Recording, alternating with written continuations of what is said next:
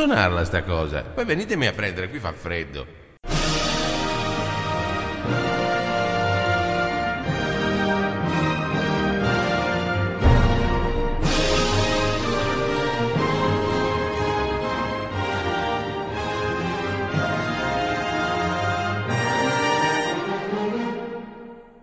Дорогие исполнители интернет, и особенно дорогие слушатели радио, здесь радио НК.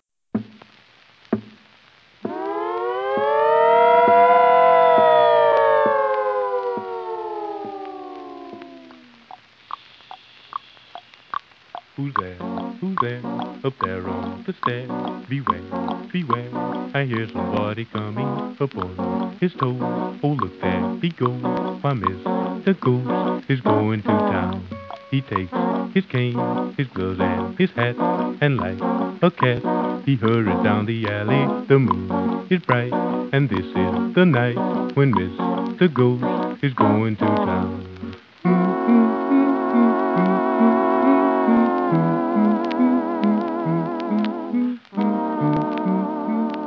A Barcellona, nella piazza principale, nella piazza dove c'è la cattedrale, eh, c'è un, eh, ci sono dei graffiti, adesso non mi ricordo se Sarà sono... tipo Plast de Catalunya. No, non è Plaza di Catalogna, credo dunque la... No, tra l'altro era 30 secondi da casa mia, Piazza di Catalogna era ben più lontana, ma comunque c'è un palazzo che ha dei graffiti, diciamo così, di Picasso che assomigliano molto a quelli che hai tu là. Un po' primitivi. Eh, sai, un un te- mal dei primitive. Il presidente si è tagliato i capelli? Sì, il presidente è andato da Cocis e si è fatto rimettere in testa. Ottimo. Ah, vedo Oh, che hai delle sentite, di Natale. Eh? Vedo che il De Bjork ha delle, delle, delle lucette di Natale fuori dal Sì, qua balcone. dietro. Sì, sì, sì, alla finestra. Purtroppo non avendo il balcone, però le ho messe alla finestra. Ma lampeggiano in, in Morse? No, fanno solo acceso spento, acceso spento. È uno strumento che sempre dà la stessa nota. ta ta ta. Purtroppo. Purtroppo, esatto. Se disturbo le spengo. eh. No, no, Eh, volevo solo, fare due, due- due cose. Prima la premessa, questa è la stregna di Natale 2019, eh? dopo ben 5 anni facciamo la stregna. Eh? Eh beh, ma questo è il rinascimento di Radio NK. Eh, certo. Anche un po' il barocchismo di Radio NK. Sì, sì, è rococò. Il rococò. il barocchino non è male. E la seconda cosa era i complimenti al Demi che ha ricominciato a fare giovedì per tutti. Ah, Sì, ho ricominciato a cantare il giovedì. Purtroppo con una con un'utenza con un'utenza fatta dai miei colleghi di lavoro abbastanza scatenato sulle dediche che io non posso accontentare per mia scelta, nel senso che non è che Non puoi per tua scelta, non posso per mia scelta. quindi non vuoi. E- e- e la, la mia religione È un, modo- è un altro modo di dirlo, diciamo così. Capito, la tua religione te lo impedisce, insomma, sì. Esatto. Eh, Capisco. Guarda, Aspetta Ci- che il, sol, il Sol Genoa qua. Esatto, siamo al buio. per entrare il sole, noi che siamo già al buio, lui invece cos'è? Tre del pomeriggio, cosa sono? Eh sì, tre e mezza. Che Eh, ficata, tra l'altro una lode anche all'ambiente in cui si trova il dottore Pronte, che è Eh, pro- professore Prolte, mi scusi. Il professore Pronte, giusto? Eh, infatti sono in ufficio. Sei in ufficio.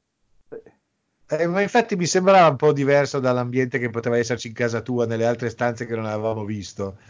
Ma no- non osavo dire niente, mi sembrava un po' troppo asettico per essere quella casa là.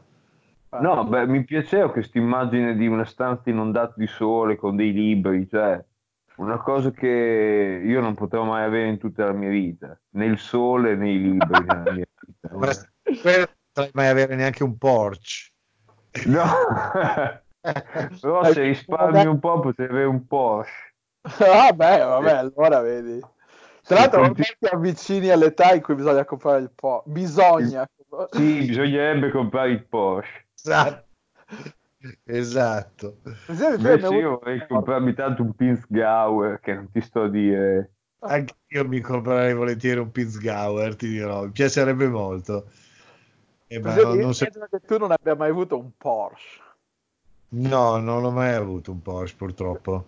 Qual è la macchina più sportiva che hai avuto? E quando dico sportiva non intendo fuori strada. No, no, boh, potrebbero essere, potrebbe essere o il TR6, tra il TR6, Sì. TR6. 2000, Potrebbe essere una Fiat 124 Spider, però non lo è stato. Beh, praticamente è una copia della, Fiat- della- di una è un TR6 assolutamente no, non è una copia, è completamente No, no. diverso. molto bella. È 2004, 6 cilindri in linea. No, è un signor- una signora automobile quella lì. Una- una- una- Sei arrivato molto quantistico, non so come mai, forse perché hai caricato un'immagine troppo bella della, della- de- della TR6. Abbiamo, No, si- ti sei anche frizzato, che ti succede? È caduta, abbiamo è scaduta. Eh, ma tempo fa stava sulle dorsali, adesso non so se sta più sulle dorsali dell'internet. Non è- Mi sentite? Adesso Sì. un ti sei frizzato, ma se risentiamo la voce. Mi spiace. E dicevo, sì, no, sono ancora sulle dorsali di Internet 2. Internet 2. Hai capito? Ah. Pensavo che ti avessero declassato e fossi sulle ventrali. Beh, quello sempre. Però Le ventrali di internet. la Sì. coda di questa Triumph TR6 assomiglia un po' alla coda di certe Alfetta, di certe Spider. Quantomeno. È alfette. nata prima di quell'alfetta che dici te. Vabbè. Che poi non è un'alfetta, era la Spider e la duetto, la seconda Sì, serie della duetto. Spider, esatto, esatto. Sì. serie però aveva il culo tagliato, perché la Esatto. prima era chiamata osso di seppia. Osso di seppia, giusto per citarlo. Volevo, volevo fare anch'io la mia, dare anch'io il mio contributo alla causa di buttando lì un osso di seppia, ma chiaramente il presidente ha detto Sì, un di po', me. un po' come Montale. Eh, sì, certo. Cre- credo, se non, non era, era Montale, non Saba. Sì, sì, sì, sì. Ecco, vedete, Eh. lì seguo io. lì non vi seguo io.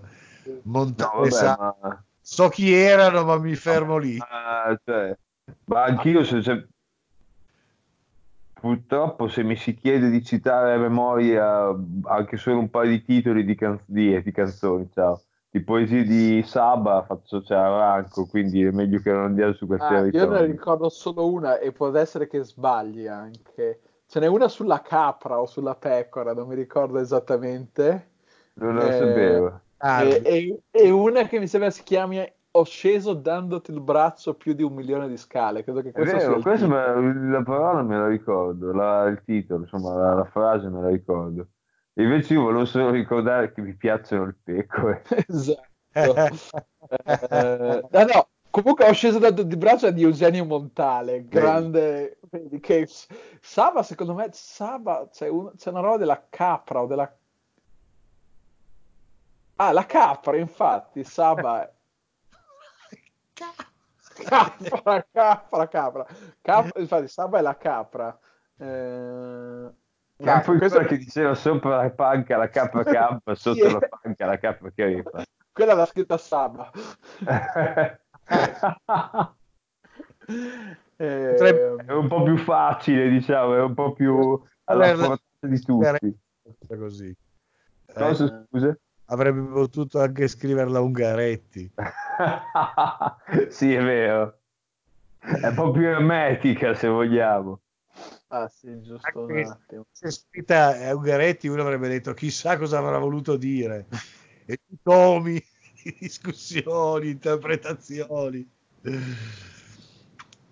Ca- E- il- il Torne pronte, però devo dire che per essere in ufficio non è così affaccendato. Ha l'aria di uno che sta. che- che- Ah, ho l'aria di uno che appena finisce di correggere i compiti e ha scritto e ha già inviato gli- i voti.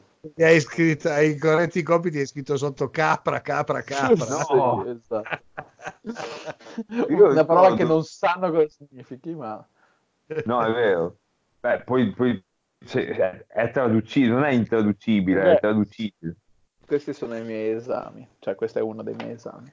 Beh, cosa- Questo- Scusa, tu come l'hai risolto il problema? Ti sei fatto un, tim- un timbrino con la, fo- con la forma della capra? e ti- capra. Senti, ma io ricordo questa cosa, questa scena di quando la professoressa Tassari stava al suo primo indirizzo qua all'Arena, che era il 24 di via Corti alle Mura, Ah, detto grande, anche grande. il 24, Sì, sì. che eh, sotto Natale aveva sempre a casa, da, da un lato di una, di una credenza così, questi fascicoloni incredibili pieni di compiti in classe da correggere. Non è la stessa cosa negli Stati Uniti, non ce l'hai i, i fascicoloni. Ma allora volevo mostrarti appunto il mio fascicolone. In realtà sono questi 25, eh, 23, 25, non mi ricordo. eh, Ah, quadernini blu. cioè quello è un compito in classe, diciamo così. Ciascuno di uno è un esame. È un esame, scusa, cioè, Sì. perché alla fine di un corso si fa un esame. Beh, sì, di solito. Io ad esempio insegno due corsi, in uno ho fatto gli esami e in uno non avevo un progettone finale, e c'è stato solo il progetto. Sì, però cioè, il- eh, questo tipo di corsi ha una valutazione finale con uno E c'è un, c'è un compitino a metà. Ah, ok, ok. Mi verrebbe da dire of course, però vabbè. No, vabbè, io non- purtroppo non conosco il sistema statunitense, per cui le mie domande sono cioè, proprio... Figurati, io non conosco neanche, io non conosco neanche quello italiano, non essendo laureato, quindi figurati. No, Eh, però magari quello italiano mi capita di conoscere un po' di più perché tra amici miei e amici della Melandri eh, ci sono dei docenti di scuole superiori, addirittura dell'università. Mentre nel sistema statunitense io c'ho solo un uomo che conosco che è il disegno Un, un uomo solo al comando. solo al comando. Tra l'altro, le pronte ti volevo fare anche i complimenti perché ho visto che ti sei messa la felpa del concerto rock, che non è vero, è la felpa di un'associazione studentesca, se non ho capito male. No, no, questa è la felpa della mia vecchia, mia vecchia, il mio vecchio datore di lavoro. Ah, per caso, pensavo fosse una confraternita, No, tipo no, la Delta no, o... posso fare pubblicità. Ah, tu... No, merda, no, non, non fai pubblicità. Questi Beh, sono no, i miliardi, eh. No, cioè adesso a parte gli scherzi, cioè il logo del tuo presente datore di lavoro No, era una formula passato. matematica. No, beh, il, logo- il nome della compagnia era questo. Sì, certo, non facciamo pubblicità, ma Questa era una grande compagnia, un grande fondo di investimento. Se avete almeno 10 milioni di dollari da investire, io ve lo suggerisco. eh, io Eh, girerò la proposta a Melandri. da investire, eh, non di patrimonio totale. No, da Eh, investire, cioè è lì che non sai dove metterti. liquidi, Que- non quella sotto è la, la formula della Logistic Regression Loss, che è una, una formula matematica per, per l'intelligenza artificiale, per il machine learning, diciamo così. Ho capito. Cioè è un po' una formula che rappresenta una del- de- delle innovazioni che aveva avuto sta gente qua. No, no, è una formula classica della Non statistica. voglio dire, Ah, ok. non, non è che pisciava lungo un'azienda che si chiamava Two Sigma e aveva come climb una formula matematica. No, è di quelle robe che non è per tutti gli stomaci, cioè non è che di quelli che tipo eh, quel classico slogan tipo della Barilla che lo capisce anche la casalinga di Voghera. Lì bisogna essere, deve essere tipo la ca- casalinga di Providence, diciamo. La Sì, casalinga di Brown bisogna essere. Tu- Sigma, fai quel tipo di lavoro lì, devi, di- devi- devi avere come, come cosa sotto più che una formula, qualcosa come, come non so, money for all. Oh, che cazzo so, we make money. Che cazzo Sì, Eh, questo è sottointeso. è sottinteso, sì, per un Si, matematico. si capisce dalla qualità della felpa che, che- Sì. Sì, da, da noi di solito quel genere di felpe lì non le danno così eh, throw away, no? Come si dice, insomma, a, a gratis. Comunque, be- bella felpa. Quella era la felpa. Era il cappuccio, sì, sì, no, ma infatti è per noi giovani metropolitani, perché Fa molto ragazzi- startup. sì, giustamente, bravissimo. Immagino che, può darsi che, no, immagino, vorrei anche scommettere che spero sulla tua scrivania tu abbia almeno una tazza mag di qualche genere, almeno per tenerci dentro il pen.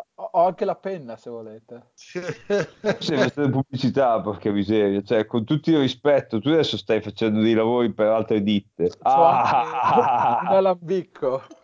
quella è la tazza per il caffè. Quello mi sembra più che altro il anche la pappagallo. borraccia. Sì. Ho visto che avevo- non avevano badato spese sul merchandising. Quello prima in vetro, di la verità, era il pappagallo. No, però se vuoi c'è anche un'altra borraccia, molto più nerd. Eh, Yeah. yeah.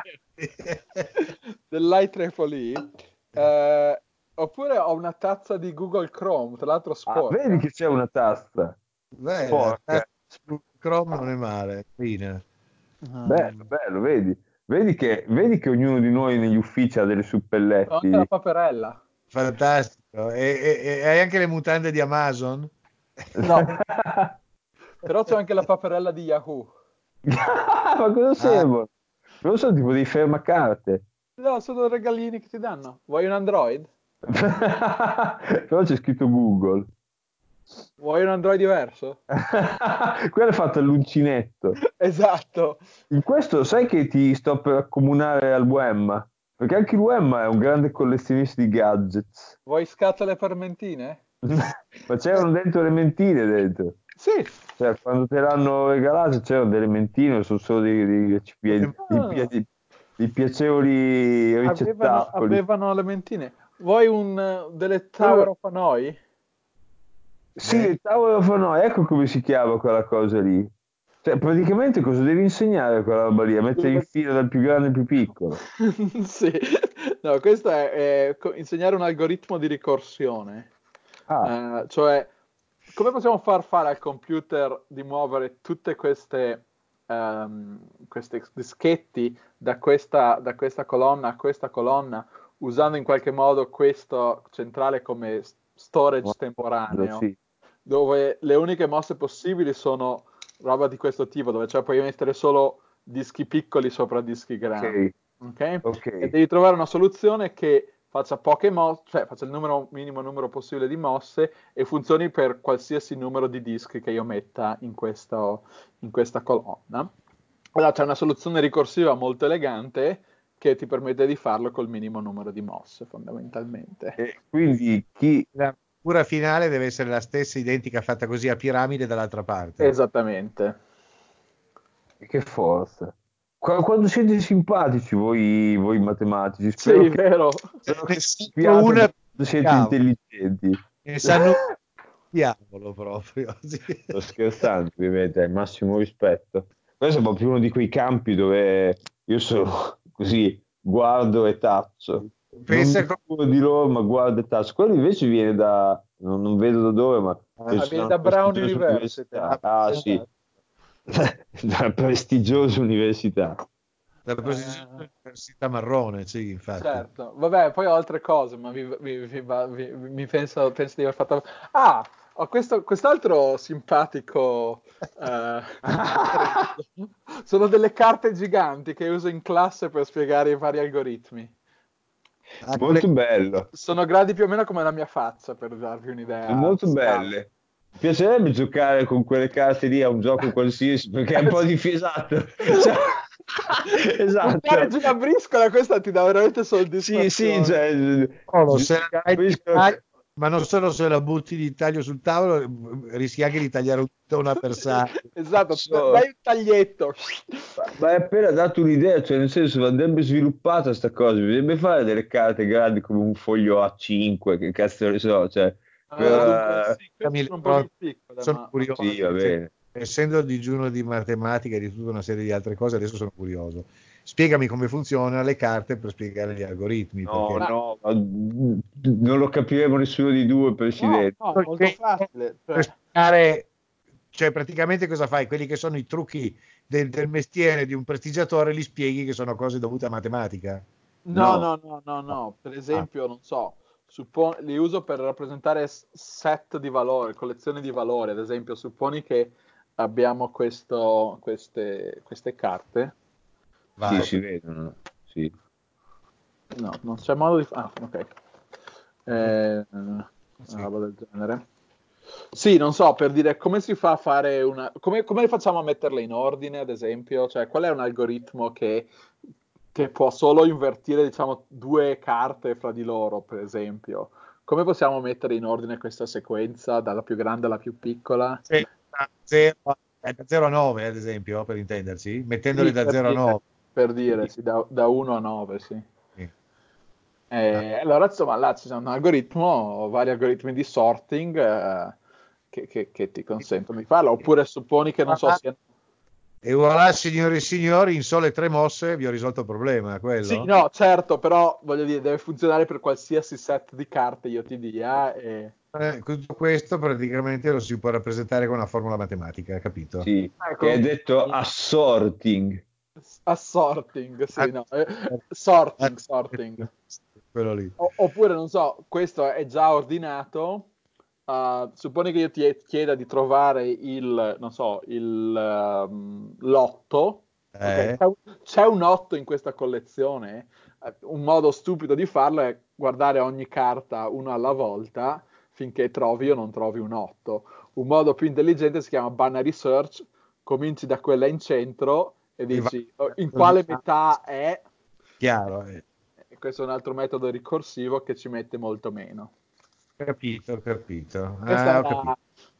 la summa del mio corso di introduzione. Faccio una domanda, ma questo sei stato tu o è stato il Demiurgo che ha iscritto la pagina di Facebook del- della radio alla stru- a un gruppo che si chiama Struttura de- delle cose ricorsive? Lì, eh? Era fan dei fan delle strutture ricorsive. Bomba- bombata la nostra pagina di queste menate qua. No, non sono io. Eh, non ero io. Però adesso, ok, non so se vogliamo parlare di... ehm, Buon Dio. Mi è appen- Allora, intanto mi, è- mi era arrivato sul Corriere un articolo Marco Paolini non mi perdono di aver ucciso una donna. Vabbè. Beh, questo lo capisco. Sì, Io non ho mai boh, ucciso una donna, però immagino che non ci si sente un sacco bene. Chi era l'uomo del secondo piano, quello che stava sempre dietro? No, no, Marco Paolini è un comico. Beh, comico, è un attore. È un attore. Ah, Marco Paolini quello, non quel Paolini l'altro, quello là che aveva anche dei siti che sono stati, credo, oscurati o giù di là. No, non il pornografo. Ecco, Ma no? poi fra, fra i vari, fra l'ar- l'articolo più visto del di Corriere.it di oggi Sì. è da Camilleri a Luke Perry a Nadia Toffa. Chi ci ha lasciato nel 2019? Eh, mi tocco anche un po' i testicoli, visto che il 2019 non è ancora finito. non è ancora finito. tra è, è una- è un'accumulazione di coccodrilli tutti in un colpo solo. E un po' mi, mi dispiace per Silvia Morosi che ci ha dovuto metterci il nome su questo articolo. Sì, perché quando l'hanno assunta al Corriere si sognava già Walter Cronkite, invece l'hanno messa a fare la collezione di coccodrilli apparsi Sì, quest'anno. neanche i coccodrilli, la collezione, Collezione di di The Best of. Che ha Cazzo. Un I po' mi 10 migliori coccodrilli dell'anno, sai? Esatto, esatto. E, e niente, ecco. Una volta a Radio nel Campo durante la storia si faceva la tombola, ci si ubriacava. eh, Sì, è vero. um, Si cercava di rimorchiare tutto quello che si muoveva anche, tra principalmente l'altro. la professoressa. Io ti dico la verità, di là, di là, ma non posso passare perché c'è la Melandi che sta guardando la TV. Ave- Avevo preparato per l'occasione, cioè nel senso, non tanto per la stregna quanto per la serata, una bottiglia di birra che vi sarei Eh. bevuto volentieri, ma non lo faccio perché essendo una trasmissione radio tras- eh, teletrasmessa, eh, farei pubblicità a un noto marchio di birra e a differenza... tanto ormai Eh, Scusa? Puoi anche berla dal bicchiere, magari non di un'università o di una società Ma finanziaria. dopo, così. dopo sarei, sarei molto tentato di prendere il bicchiere e fare... eh, ma guarda, ormai per Però questa sera abbiamo svaccato e non so se è una questione di telepatia, ma io poi ho pronto una roba da mandare, da mandare in onda. eh, Non abbiamo proprio- svaccato, parlavamo di algoritmi di sorting No. fino a 4 minuti fa, che non è una roba. Vale a dire, a- vale a dire alla schiera di gente matematica della compagnia dei Leprontis, che a quello è un po' svaccato quello che sta facendo. Stavo dicendo svaccato nel senso della pubblicità, che ormai lui ha propagandato tutte le istituzioni possibili e immaginabili. Vabbè, ma adesso ci metti hashtag ADV e sei a posto. È vero. Sì, infatti, per cui tu puoi anche bere la birra, eh. Sì, adesso dopo magari me la vado a prendere una bottiglia. Senti, ma una birra pedavena? Lo dico No. da interessato perché io vorrei andarmi a prendere un po' di succo di frutta. quindi- Che grande la L'ho birra ne ho bevuta Castello? un mesetto fa. No, non è italiana. È un po' più a, un po' più a nord, diciamo così. Senti, Invece lo slogan della birra Castello me lo approvate, la birra Eh. senza storia. Senza storie, è vero. È vero. Io, cioè, perché lì adesso bisogna essere sempre autoironici, per questo punto qui va bene tutto. Nel senso che adesso c'è questa mania negli slogan qui da noi, cioè qui da noi in Italia, ehm, che è eh, nome della fabbrica o del pro- prodotto, tipicamente della, della- della ditta che produce, e poi sotto c'è scritto tipo Italia 1899, so. cioè è eh, origine, geo- paese di origine geografica, anno di fondazione. Sì. E qui c'è tipo, posso fare un nome commerciale? Cioè, No. non so, ah, vabbè, Il mio- insomma, cioè, il mio sito che c'è Tipo- scritto since, since 1997. Sì, è tipo Radio NK Italia 2004, che, ok, va bene, ci sono ditte gloriose, famose, che hanno storie di cent'anni e più, eh, rispetto, però questo non è automaticamente garanzia di prodotto, cioè ci sono delle Ah ditte no, che... guarda, te, te ne dico una per dire. Una che ne ha 2000 di anni, la Chiesa Cattolica. Questa la dovrei passare, questa informazione la dovrei passare alla Melander che lei è contro, è contro il clero, io personalmente Mangia non- preti. Sì, è la mangiapreti, sì, sì. Sì, ha Eh. fatto, ha fatto di cloro al clero il suo slogan preferito. Sì, è um, abbastanza, abbastanza inviperita contro... Non so per quale motivo, sinceramente. Il motto della Menandri è anche Chiesa assassina che uccide con l'onda.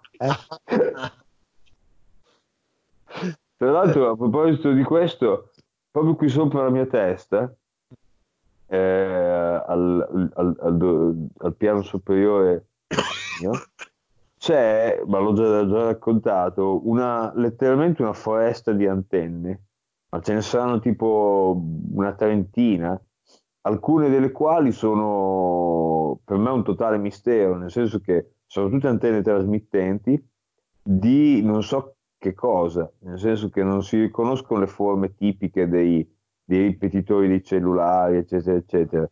Io ho ipotizzato che siccome nello stesso stabile dove abito ci sono delle, ehm, delle società, degli uffici di aziende che lavorano col porto di Ravenna, che tecnicamente è qua dietro, cioè da qua dietro in poi c'è il porto di Ravenna, siano cose, strumenti di comunicazione con le navi o Probabilmente sì. eh, Comu- però Comunque eh, ti- mm. Qui, ecco, questo qui è porto assassino che uccidi con l'onda. Io non ho mai fatto un Beh, test. d'altra parte, se, se non è il mare che ti uccide con l'onda, chi È altro? vero, chi altro, giustamente. Dicevi scusa. No, una piccola lastrina di piombo sopra il tetto lì sopra non sarebbe meglio. Ma sì, una piccola gabbia di Faraday attorno al nostro corpo, ma che cazzo ce ne frega, cioè. è che poi non ti prende più il cellulare. Dopo non posso più fare radio NK. Sì. E invece io Beh, sono così Avrai il wifi. Sì, e se c'è il wifi dopo non mi va più, bisogna che gli attacchi l'Ethernet. No, ma all'interno, scusa, all'interno della gabbia. Ah, ok, cioè mi faccio una gabbia a tutto attorno a casa, Esatto. così tutte le onde che nascono dentro casa mia stagnano, diciamo, si riflettono dentro casa senza poter fuggire all'esterno, mentre tutto quello che c'è dall'esterno non passa.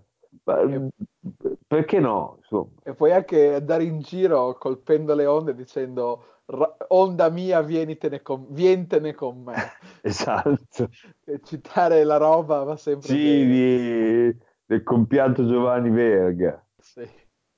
Ehm, No, no, eh. però siccome parlavamo di chiesa assassina, in realtà penso quando hai detto sai cosa c'è sopra casa mia, in realtà pensavo ci fosse una centrale dell'emo scambio. Ah, a proposito di Emo Scambio, sai che Ah, proprio a, la propo- a proposito di emo scambio, mi è capitato di piombare sulla puntata in cui ne parlavamo. Sì, anche a me per quello, per quello mi è venuta in mente perché l'ho riscoltata poc'anzi. Eh, infatti, eh, sì, emoscambio, gran, gran bella cosa. Tra l'altro eh, ho avuto modo di leggere recentemente degli sviluppi di questa cosa, Mm. nel senso che vabbè, c'era una vecchia pagina che ne parlava, da cui più o meno tutti hanno tratto l- le informazioni ba- basilari di questa storia di Vito Cosmai e dell'emoscambio. Ma ci recentemente, recentemente, tipo un paio di mesi fa, due o tre mesi fa, avevo trovato della- del- qualcosa di più sostanzioso sulla, sulla figura di questo tizio, che era, cioè, mentre la pagina della Wikipedia lo presenta come un tizio bizzarro, con delle idee un po' balzane, ma tutto sommato innocuo, eh, queste altre pagine che ho poi avuto modo di leggere lo descrivevano come una persona tutt'altro che innocua, nel senso che aveva fatto anche, cioè era stato indagato, comunque mh, diciamo che non, non- non tutte le sue idee erano perfettamente compatibili con l'idea proprio stessa di, di- di stato di diritto, di sobrietà, esatto. E comunque eh, non è vero che tutto la teoria di, di questo tal Cosmai fosse eh, ruotasse attorno al, al coito, in realtà c'aveva anche questa cosa del sangue, quindi autenticamente lui sosteneva che scambiarsi il sangue tra le persone avrebbe fortificato. ecco. Ma certo. Beh, ma poi non era neanche una teoria nuova, diciamo così. No, però di Eh. sicuro è una teoria, una teoria sbagliata. Questo non è certo una teoria nuova, di certo so che è una cazzata se squipedale, però Sì, esatto. Eh, e vabbè. Comunque, insomma, il personaggio sì, è centrale dell'emoscambio. oh, è apparso un Sì, è apparso un link. Ah, l'ho postato bellissima io. cosa. È Solo che è durato, è du- è durato lo spazio di un'idea e quindi non sono riuscito a cliccarlo. Cosa c'è la storia dell'emoscambio? No, no, è quella una cosa che avevo già postato su Facebook e che vorrei che in qualche modo trasmettessimo. Però non so come fare. Forse il presidente no, ma è sa. una cosa, è una cosa, di- è quella cosa dei treni? Sì. È Ah, una cosa eh, deliziosa. ma allora subito in onda, io ce l'ho pronta da mandare. Eh, è il momento, secondo me. Aspetta un attimo. Non so vediamo- cosa faremo nel frattempo, ma staremo in, in silenzio. Sono No, io prima che, intanto che, prima che venga messa in onda, volevo solo dire questo brevissimo aneddoto che è questa, cioè la settimana scorsa, cioè dieci giorni fa più o meno, quando il dottor Leponte ha postato questa cosa, io ero proprio di là in cucina ed è arrivata la Melandri guardando, avevo le cuffie, guardando me che ero lì con questa faccia perché ero completamente rapito da sta cosa, ancora più che per il, eh, il significato di questo video, per quello che ho immaginato, la complessità di creare un montaggio con il pitch giusto di ogni segmento di, di, di cosa, eh, che dura, cioè non 20 secondi, dura 3 minuti. E ho pensato Sì. della gente che magari ha lavorato dei mesi, un mese di montaggio certosino per cavare fuori sta cosa, ed è delizioso. Però no, delizioso. vogliamo ascoltare tutti i 2 minuti e 42? Eh? Sì. Sì, però prima volevo, prima per aumentare la tensione, l'attesa da parte dei nostri Sì. telespettatori o, o radioascoltatori, volevo leggere i commenti, eh, i top comments su, su YouTube a proposito di questo video. Ecco. Il, primo- il più votato è Brilliant and Painful at the same time. Che- eh, brillante e doloroso. doloroso. Sì, Sì. effettivamente è abbastanza doloroso perché non è una melo- cioè la melodia è nota, sa- C nota, eccetera, però non è ottenuta con uno strumento, come dire, dal suono gradevole. Esatto. Il secondo è I consider it unfair that I can only like this once. È ingiusto che io possa cliccare like solo una volta. Solo una volta, sì. Il terzo è What people don't realize is that trains actually put this together themselves with no human help. So, quello che non si capisce è che i treni hanno creato questo video da soli, senza alcun Senza aiuto. umano. E poi il sempre classico The internet can retire now. È vero. Ma a questo punto si può chiudere l'internet, diciamo. Può Sì. andare, può andare al ricovero, diciamo, può, può andare in pensione. Beh, Quindi non so se siamo pronti. lo chiamo dicendo a, a chi ascolta soltanto via, via audio Il che titolo, sì. con i treni che, che cantano, mettiamola così, via, o che suonano meglio. Eh. Suonano il Va bene. canone di Pachelbel, che è Esatto. po' l'inno, l'inno non ufficiale di Radio NK. È uno dei tanti, sì. Ok. Dovrebbe, dovrebbe essere condiviso. Lo vedete condiviso? Sì, devi solo far play. E allora faccio play. Eccolo.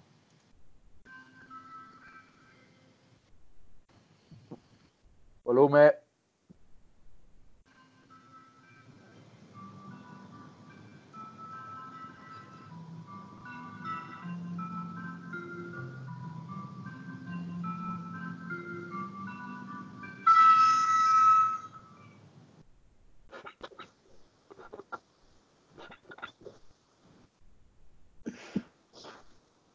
No, è sparito l'audio. Io non sento l'audio, no.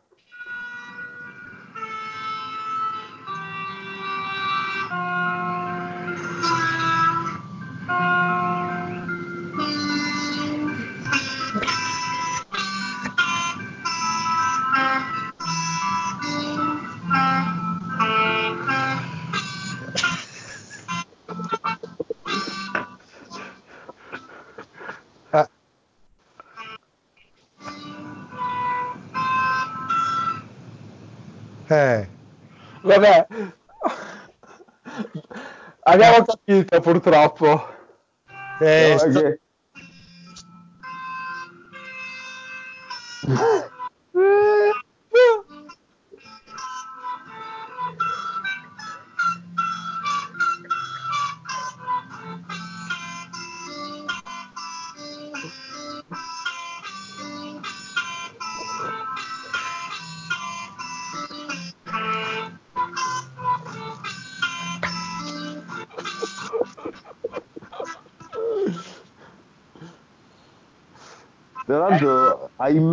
appare nessun treno italiano, ho notato. Ah, buon Dio, voi ferro modellisti.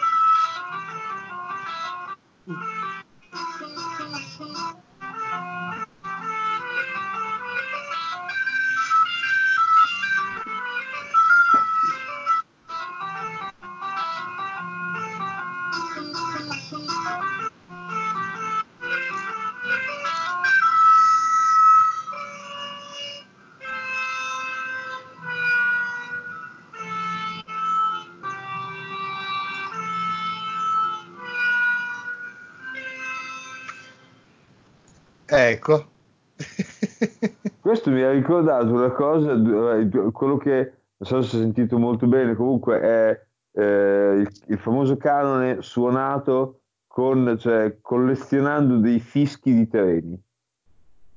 Beh, que- questo, cosa- questo era quello. Sì, Ah.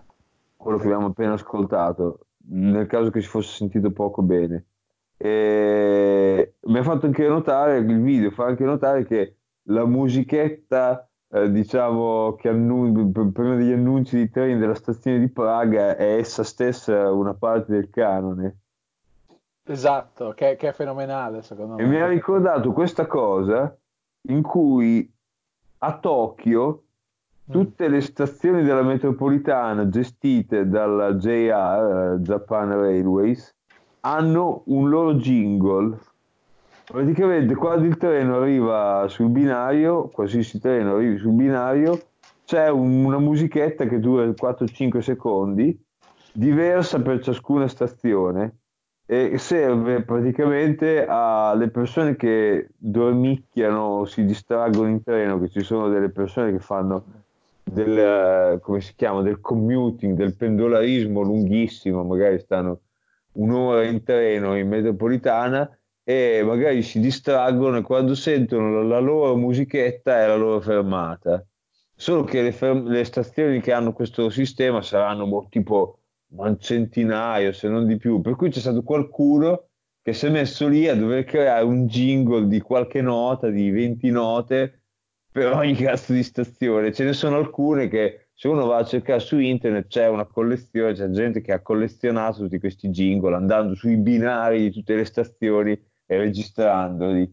E questo fa parte della, della varietà umana sostanzialmente. Della... Ecco, e tra l'altro sì, veramente, comunque eh, io non credevo, ma è vero che la metropolitana di Tokyo è una figata pazzesca. Cioè, uh, a parte appunto la, che poi è gestito da più compagnie allo stesso sì. tempo, che, che, anche quella è abbastanza incredibile. Il più bello è sempre quello che fa. Da, da, da, da, da. Ah. certo.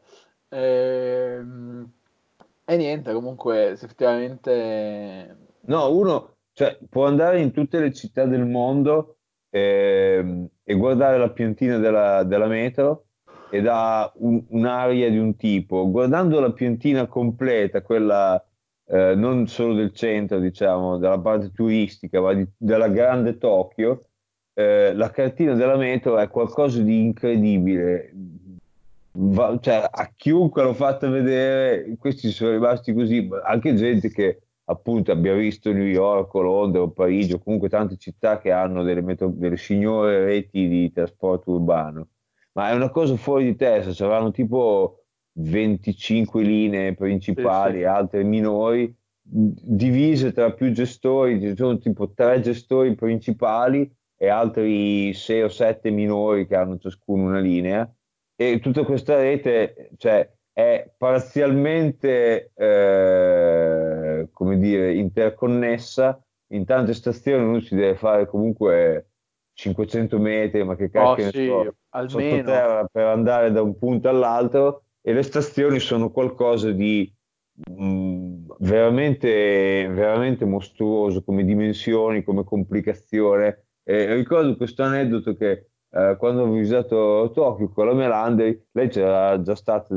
altre volte, anni prima di me, io la prima volta, ma aveva detto, cioè, guarda, nella, nella stazione dei treni di Tokyo mi sono perduta una volta e ho, ho, dovuto chiedere a più persone la strada per uscire. Poi la, la, prima volta che ci sono andato io in questa stazione, dovevo prendere il treno eh, e sono andato, ma praticamente nel giro di 5 minuti abbiamo trovato il marciapiede del treno. E quindi ho detto, eh, cos'è questa cosa che ci si perde? Poi una seconda volta ci siamo andati non col proposito di prendere un treno, ma di fare un giro e ci siamo persi. Nel senso, cioè, a un certo punto avevamo perso un po' l'idea di dove ci trovassimo rispetto alla, alla, alla, alla città, perché la stazione si, sv- si, sviluppa su vari livelli sotterranei. Se uno guarda con Google Maps, addirittura te puoi scegliere il piano, se, mm-hmm. se, mm-hmm. perché appunto cioè, è fatta di boh, 3 o 4 piani eh, sottoterra, tra cui alcuni hanno i treni della metropolitana, alcuni hanno treni, treni nel senso delle, e alcuni sono piani diciamo solo pieni di negozi, di ristoranti, di quel che è, a servizio della, dell'utenza della, della, della, stazione. E cioè ricordo che avevamo tipo almeno quattro, eh, e almeno quattro è pieno di, di, di, di, negozi, di ristoranti, eccetera, eccetera. C'era gente che cucinava e io ho pensato alla logistica di dover portare in giro dell'acqua, dei fumi, della, degli scarti, del, del, del, dell'immondizia, dell'elettricità e, e della quantità di gente spropositata quattro piani sottoterra ed è una cosa totalmente normale, cioè noi occidentali andiamo lì ah, così, i, i, i, ragazzi di Tokyo per loro c'è la consuetudine, infatti i, gli stranieri si fermano a dover guardare ogni 5 secondi i cartelli per capire se stanno andando nella direzione giusta, invece i giapponesi tutti là che vanno nelle loro direzioni corrette magari non te lo dicono ma gli stai chiaramente sui coglioni te che stai lì un attimo a titubare perché lì è certo. chi si ferma è perduto. Sì, tra l'altro una delle cose che veramente mi impressionò fu la luminosità di queste stazioni, cioè c'è una luce, ab- non dico abbagliante, quasi ma abbagliante. quasi abbagliante, cioè veramente lum- brillan- brillante comunque, insomma, c'è sì, un bianco sì. brillante. E... Ehm, l'altra cosa che volevo dire è che un altro posto dove è molto facile perdersi è Penn Station a New York, Mm. che è l'esatto opposto di quelle stazioni giapponesi, in quanto è sporchissima, numero uno, e comunque è, è distribuita solo su due piani neanche, Sì. un piano e mezzo in realtà. Ed è, il problema è che questo piano è un labirinto eh, con pochissime indicazioni. E, e uno dei miei più grandi vanti è che io posso andare a Penn Station e trovarmi perché ci andavo comunque due volte alla settimana. Ok, tra pendolare, diciamo così. Esattamente. Ed è una di quelle cose che spero di non dimenticare mai come muovermi a Penn sì, È, perché è un incubo, momento- cioè, se non sai dove andare è a- assolutamente un incubo. Eh, però guarda, eh, la- esatto, pensare che nella città diciamo occidentale più in un certo senso avanzata in qualche modo, o più simbolo se vuoi, sia una stazione, la stazione principale sia così schifosa e invece in un posto come Tokyo, eh, Tokyo Station è assolutamente fantastica. eh, insomma, è un po' imbarazzante così, Sì, po'- personalmente ho, ho fruito in un paio di occasioni di- dei, dei bagni delle stazioni giapponesi che sono immacolati. Io eh, l'ultima volta che ho visitato il Giappone, che è stato quest'anno, eh, ho fatto questa foto a un bagno di una stazione, tra l'altro minore, di un paesino, nel senso non, non la stazione principale di una città, che era comple- cioè, con le piastrelle completamente lucide, che non, non ha neanche il mio bagno di casa, nel senso che non la pulisco con que- perché c'è un signore in, uno- in un paesino, pa- cittadina di boh, 20.000, 15-20.000 abitanti, e c'è un signore nella stazione addetto al controllo dei cessi. Quindi lui ogni quarto d'ora, 20 minuti si fa un giro nei cessi, vede che tutto sia a posto, la carta, il sapone, che non sia sporco, eccetera, eccetera, gli dà una stracciata, gli dà una lustrata, asciuga i rubinetti, che in quel caso lì erano rubinetti manuali, quindi si, si bagnavano, e la lascia immacolata. E le stazioni più grandi sono simili, ci sono degli inservienti che continuano, e tu vai in questi bagni che dici, ma cioè, manco a casa mia sono messi così. Non credo che quelli della stazione di Penn eh, di New York siano altrettanto lustri. eh, e- Devo dire, e- sono meglio di quanto penseresti vendendo il resto della stazione. ok, Nel senso che penso sia praticamente l'unica cosa che puliscono. ok, ok. È Eh, la però- stazione principale di New York. Per quanto riguarda, diciamo così, treni a lunga percorrenza, sì.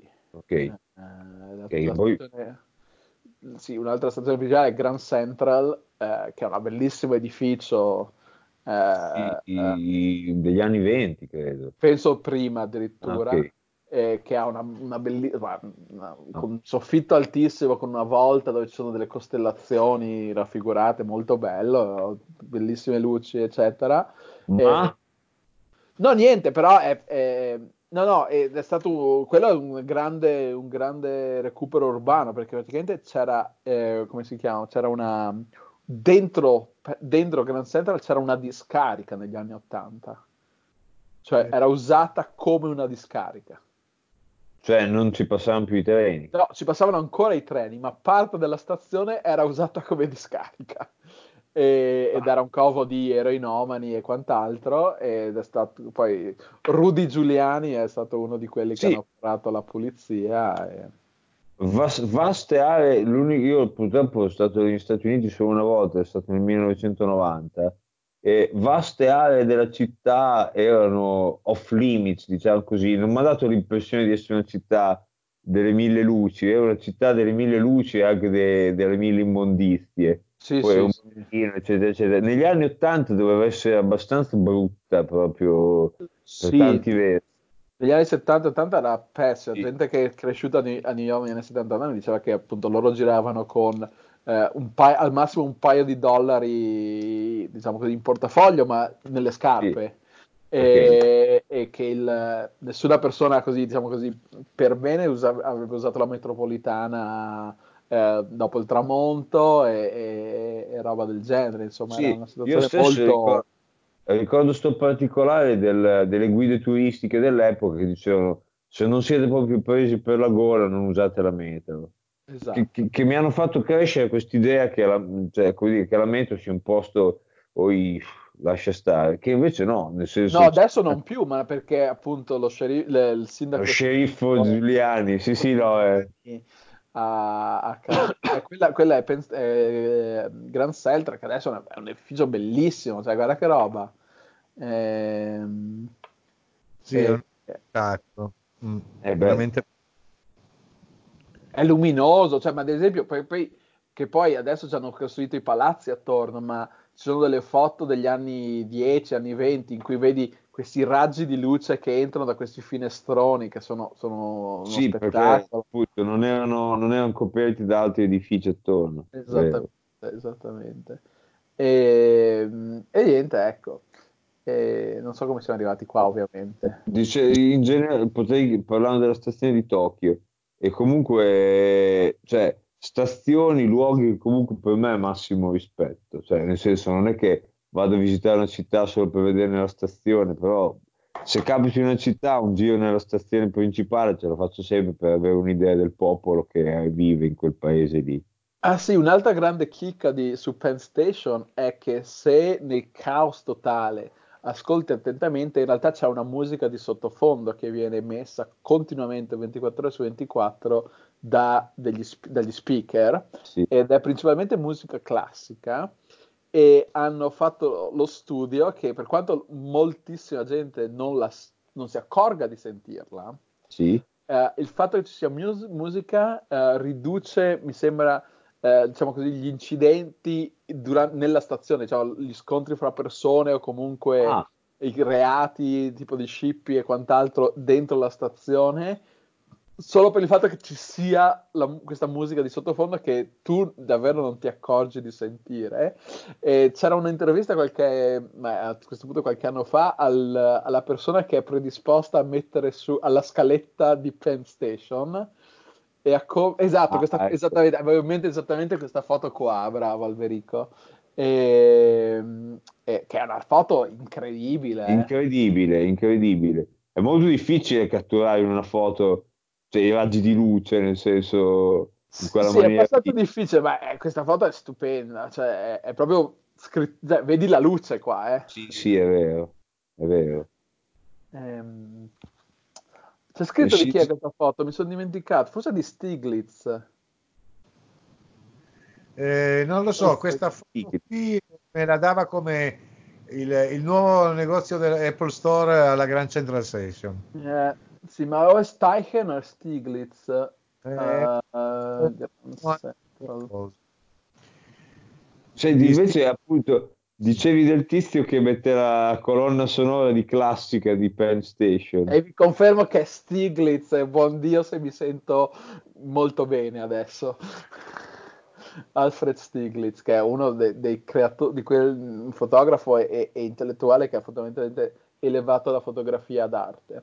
E- ma comunque c'era questa intervista di questo qua che mette appunto, decide, o questa qua non mi ricordo, decide la scaletta di Penn Station e eh, si commentava sul fatto che lui deve, deve mettere su una musica che sa che serve, ma che nessuno sente in realtà. Sì, è una cosa, cioè, da un lato nobilissima, dal lato molto frustrante, diciamo così. Esatto, cioè, ci sono, cioè, esatto, capito, credo che siano decine di migliaia di persone al giorno che usano Penn Station, se non centinaia Sì, di migliaia, sì. ma veramente decine di migliaia. Quindi sei un, sei un DJ molto ascoltato, però nessuno in realtà ti sente. Sì, è vero, Eh, è vero. A differenza della tipica musica da ascensore, che invece tutti sentono e sarebbe meglio non sentire. Non esiste più ormai, credo, però io ho fatto in tempo a vedere, quando ero adolescente, diciamo così, ho fatto in tempo a salire su degli ascensori dove c'era la musica da ascensore. mm. Recentemente avevo letto questo servizio su questo dispositivo. Io, come cioè, tra le tante cose che leggo, insomma, tra le cose che leggo, Questo dispositivo, moder- questo dispositivo moderno, l'ascensore. no, stavo, stavo dicendo che ehm, diciamo l'invenzione del, del Muzak, cioè della musica da- d'ambiente, eh, è una roba che eh, nasce, diciamo, dopo la seconda guerra mondiale e avevano inventato questi apparecchi abbastanza complessi perché finché esistevano i dischi e non c'erano i nastri magnetici e non c'era la, chiaramente le chiavette USB, per fare una musica continua eh, per ore dovevi mettere insieme dei sistemi dove il disco veniva cambiato automaticamente a ogni lato e c'erano queste, queste apparecchiature dove dentro ci si caricava, tipo una specie di jukebox, diciamo così, dove ci si caricavano, metti, non so, 20 dischi eh, con la musica d'ambiente e questi per, non so, 16 ore avevi autonomia per suonare tutti questi dischi con musica differente che venivano installati appunto negli aeroporti, nei supermercati, nelle, nelle fabbriche, perché c'era questa idea che questa musica così eh, allegrotta, però non profonda, che ti fa stare lì a ragionare, ma così appunto molto superficiale, facesse migliorare tante cose, insomma, la produttività nelle fabbriche o gli, l'incastratura negli uffici, eccetera, eccetera. Poi è una cosa che poi lo stadio dopo è stato quando hanno cominciato a mettere la musica classica nelle stalle. Ah. Sì, questo lo fanno ancora, che sappia io. Periodo lì. Che sappia io c'è ancora questa cosa per cui in musica... stalle mettono musica che facilita la produzione del latte. Del latte, sì. Musica classica mi sembrava di ricordare, tra l'altro. Eh, sì, esatto. E a proposito invece di cambia dischi, mi hai fatto venire in mente, io non so voi siete, siete, molto più giovani, però magari avete ancora avuto tempo di vedere i, i, quei giradischi che avevano il braccio su cui caricavi fino a 6-7 LP e loro sì, uno dopo sì, sì. quelli li ho visti anch'io. Li avete L'ho avuti... visti perfino io.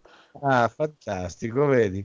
Ecco, quello lì è, è, la causa per cui mi piace Frank Zappa. Perché ah. quei lì potevano andare anche in ripetizione. Quando finiva il disco, loro l'ultimo non è che si fermavano, ripartivano da zero e lo rimettevano su.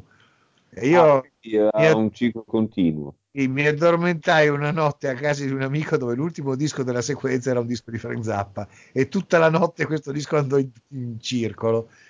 La mattina dopo ero Zappa dipendente e da allora sono ah, diventato okay. È nata così e non era voluta, è stato un incidente a causa di un cambiadischi della Grundig. che fine ha fatto la Grundig? Esiste ancora? La Grundig credo che esista come marchio però sia stata acquistata da una ditta cinese. Adesso oh. purtroppo sto... Sì, ma comprata della Philips a un certo punto, non l'aveva comprata la ah, Philips. Ah no, vecchio mio, è, è, è di proprietà di, una, di, un, uh, di un'azienda turco, turca. Turca, turca, ho detto una cavolata, c'è il cinese, ho visto turca, Pazzesco.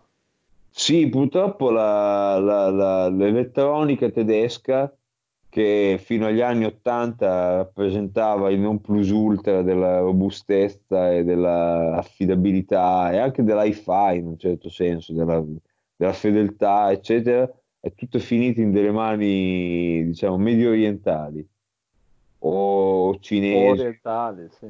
Sì, sì. Eh, a parte quando sono arrivati i cinesi, hanno, hanno distrutto, i cinesi, i giapponesi hanno distrutto tutti, eh che non sono arrivati. Dunque, sì, Grundig ha, ha, dichiarato bancarotta nel 2003. Eh. Eh, sì. cui... Principalmente il, la sorte che ha toccato i produttori di elettronica di consumo tedeschi è la stessa sorte che è capitata a quelli italiani tipo vent'anni prima, nel senso che la, la tecnologia, chiamiamola così, italiana è scomparsa negli anni 70 quando sono arrivati i giapponesi. I tedeschi hanno resistito un po' di più, poi hanno fatto quasi la stessa fine. Sì, esatto, o eh, l'ottica tedesca più o meno, nel senso che almeno l'ottica, insomma, l'ottica di super qualità è ancora tedesca con, con Leica, Zeiss, eccetera, ma eh, insomma, principalmente la gente ha macchine giapponesi, macchine fotografiche, sì. lenti giapponesi e obiettivi giapponesi ormai. Sì, sì, sì, è vero. Cioè, diciamo che tutta la costruzione che stampa meccanica o... così, eh? Cosa? Come? Dicevo, a parte quei passatisti che stampano ancora su carta, vanno in giro. Sì, con... no, infatti, infatti. e non fanno loro scatti, peraltro, eh, per cui non sappiamo neanche se siano capaci o se è tutto un bluff. ah no, io, i miei scatti, alcuni adesso sono esposti a casa mia. Ah, ah, penso... se, se, vieni a, se, vieni a, visitare qualcuno le vedi. Pensavo, eh... pensavo sei. ma Invece i tuoi scazzi non sono esposti, Ah, no, no, no, perché i panni sporchi non, non- Sì. in realtà non si lavano in pubblico, nonostante... il sottotitolo del... eh. E, e invece l'altro... Oh, si laveranno nel seminterrato perché quella casa avrà un seminterrato come tutte Ah, le cose americane. Sì, certo, certo. C'è la certo. lavanderia e c'è la- l'asciugatrice e la lavatrice. No, no, in realtà la asciugatrice e la lavatrice è al piano terra, è a fianco della cucina in una stanzetta che, che è meglio così in realtà. Perché di solito sono fatte così. Sì, sì, però appunto quelli, prima hanno fatto, i proprietari precedenti hanno fatto dei buoni- delle ottime sistemazioni dove, che, che devo dire noi ne stiamo usufruendo, sfruttando i benefici, ecco. Eh, capito, capito. Scusa, era una curiosità così della mia Ah, no, no, cosa certo, che certo. solito quei locali sono sempre nel seminterrato che è un. Ci in si mette spesso la caldaia nel Beh, seminterrato. la caldaia è là, sì, la caldaia è là. Per forza. È un, un vecchio dinosauro che, che prima o poi dovremo cambiare. Un vecchio dinosauro. Eh, più o meno. Eh. Ma a carbone? Sì. Eh, no, beh, è, è convertita a gas da carbone, cioè prima andava a carbone. È veramente un vecchio, un vecchio aggeggio, cazzo. Sì, No, sì. vabbè, ma quella casa è ottocentesca, cioè nel senso, cioè, di grazie che c'è una caldaia a carbone, perché prima di questo c'erano i focolai, cioè nel senso, Certo. cioè, l- l'unica, cioè, la bega incredibile delle caldaie a carbone era che andavano caricate, cioè Sì, sì, infatti è regolarmente.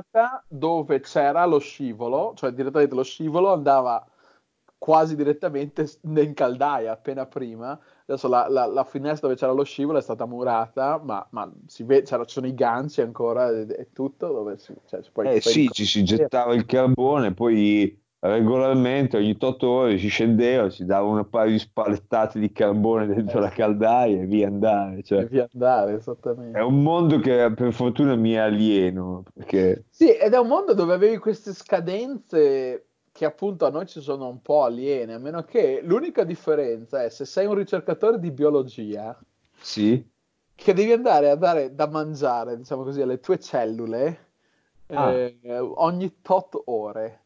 A ore addirittura, ma manco i Tamagotchi, Sì, cioè... vero, ogni tot, eh, cioè devi andare a, a, insomma, soddisfare i bisogni delle tue culture, Sì.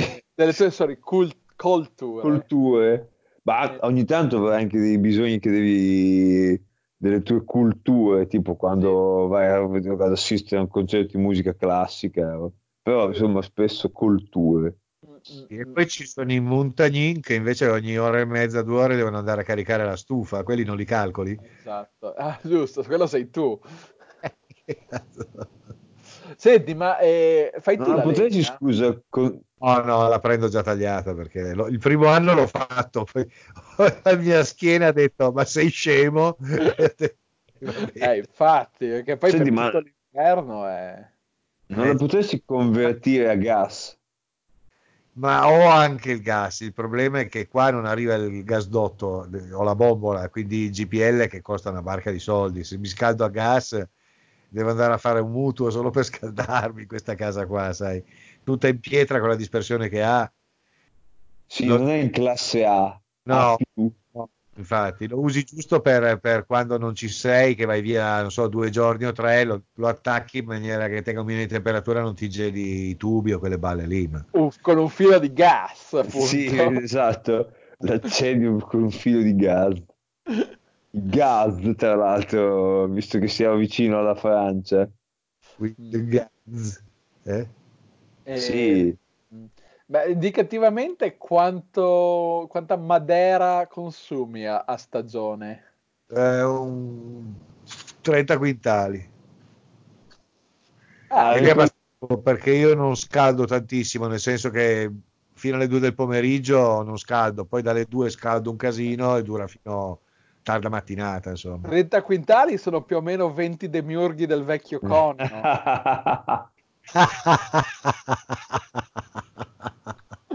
Ricordiamo comunque che la legna è uno di, quelle, di, quegli, di quei prodotti che si, si misurano e si pesano ancora a quintali. Scusate, i demiurghi del vecchio conio me lo devo comunque segnare. e, e beh, ma beh, forse poi puoi misurarli a metro quadro, non so, però a seconda del legno immagino che il peso specifico sia ben diverso. Dovresti Se... misurarla a metro cubo. Sì, cubo. Esiste, ne parlavamo che tempo fa mi sembrava di aver, ne parlassimo alla radio che esiste un'unità di misura che ha un nome che adesso dovrei ritrovare, che è l'unità di misura della legna accatastata e rappresenta un metro cubo di legna.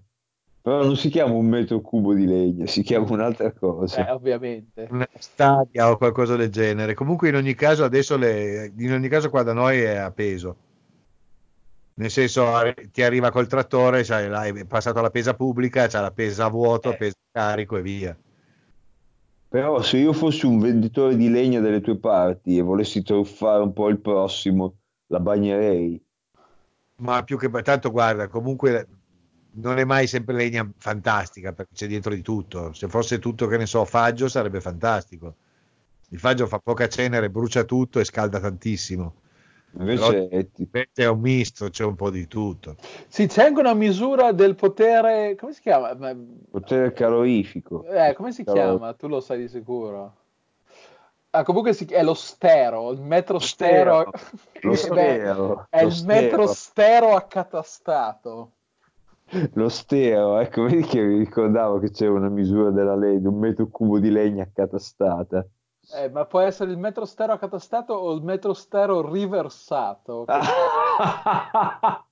eh, certo, allora, il metro, spazio, il, il metro stero accatastato è eh, quando i ciocchi sono ben accatastati, che è una definizione quantomeno vaga, perché cosa significhi ben accatastato?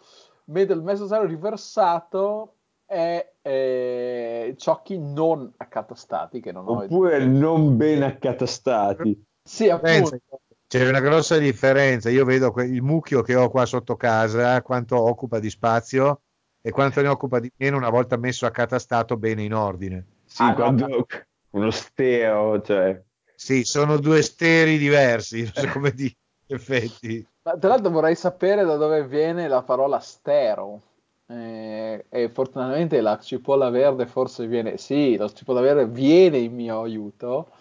Eh. Ovviamente è una roba che hanno definito i francesi eh, dopo la rivoluzione perché volevano quantificare tutto, per cui hanno, hanno definito cos'è lo ster.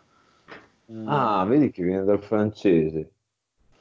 Che è, fenomenale la definizione. Ster, la misura destinata particolarmente al legno da riscaldamento e che è legalmente pari a un metro cubo, cioè ufficialmente un altro nome del metro cubo. Ah, ok. Io credo che quel um, maledetto del Demiurgo sia andato a prendersi la birra. Sì, sono andato un attimo in ah. cucina. Non, perdonatemi, però mi si sta seccando. Bene, sì. guarda, sai cosa? Io qui ho un bicchiere vuoto che adesso vado a riempire io. È il classico bicchiere mezzo vuoto, tra l'altro. Proprio completamente vuoto. Lo so che sono un pessimista, però guarda, proprio vuoto vuoto. Scusate se mi porto, porto Mecco il cellulare, ma non posso lasciarlo solo. Perché, ad esempio, appunto, il metro stereo riversato è usato per il cippato. Ah, il cippato. Uh, beh, sì, tu in quanto ingegnere civile, sì. Un, cioè, un, esame che parla di legno l'hai dovuto fare? No, no non ho mai studiato lo steo.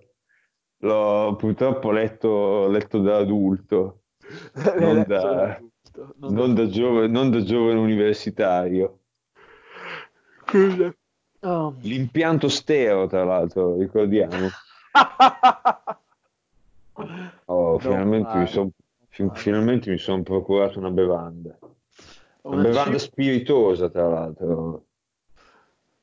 Io vorrei, una, vorrei guidare una cippatrice. Io invece eh, bisognerà che prima o poi troviamo il modo di guidare una Zamboni. esatto, è uno dei miei grandi obiettivi per, per il, la decade 2020. A Zamboni. Via Eh, Zamboni, tra l'altro. Allora, Alla- Zamboni, cosa stavate dicendo? Ah, la salute. Sì, scusate se non, faccio, non posso fare pubblicità. Tra l'altro il, il presidente ha un filtro che non mostra te fai. Avevo visto un attimo che c'era il tipo come una pecetta, è venuto blur. No, era- no, beh, ma è una funzionalità dello Skype Esatto.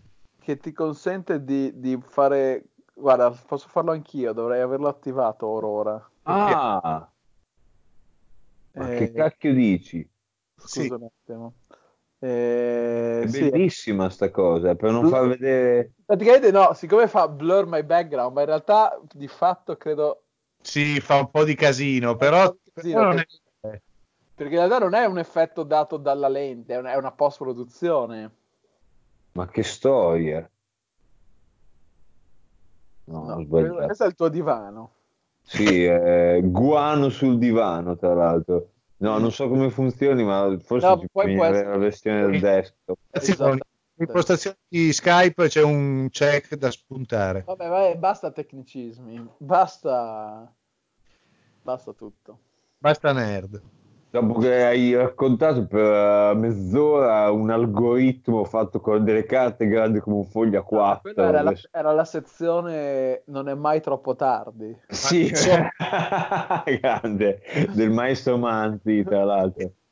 E ti sei anche bullato di andare in giro con una formula matematica sul petto. Scusate, mi chiama la mia mogliera, vi, vi, vi, vi consiglio. Sì, Ecco, perfetto. Lo chiama la mugliera, hai capito? sì. Adesso sto cercando di leggere il labiale.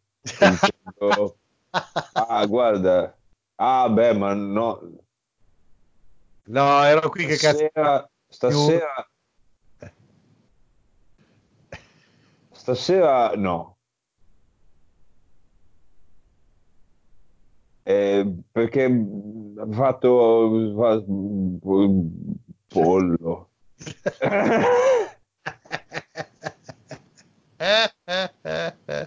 Sì, ciao. No, vabbè. Ah, Eh.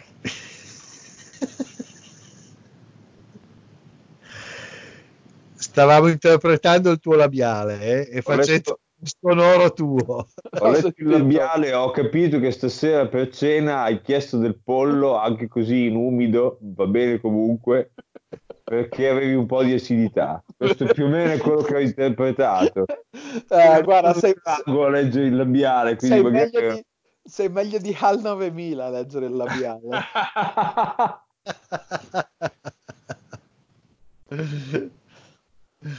Al 9000.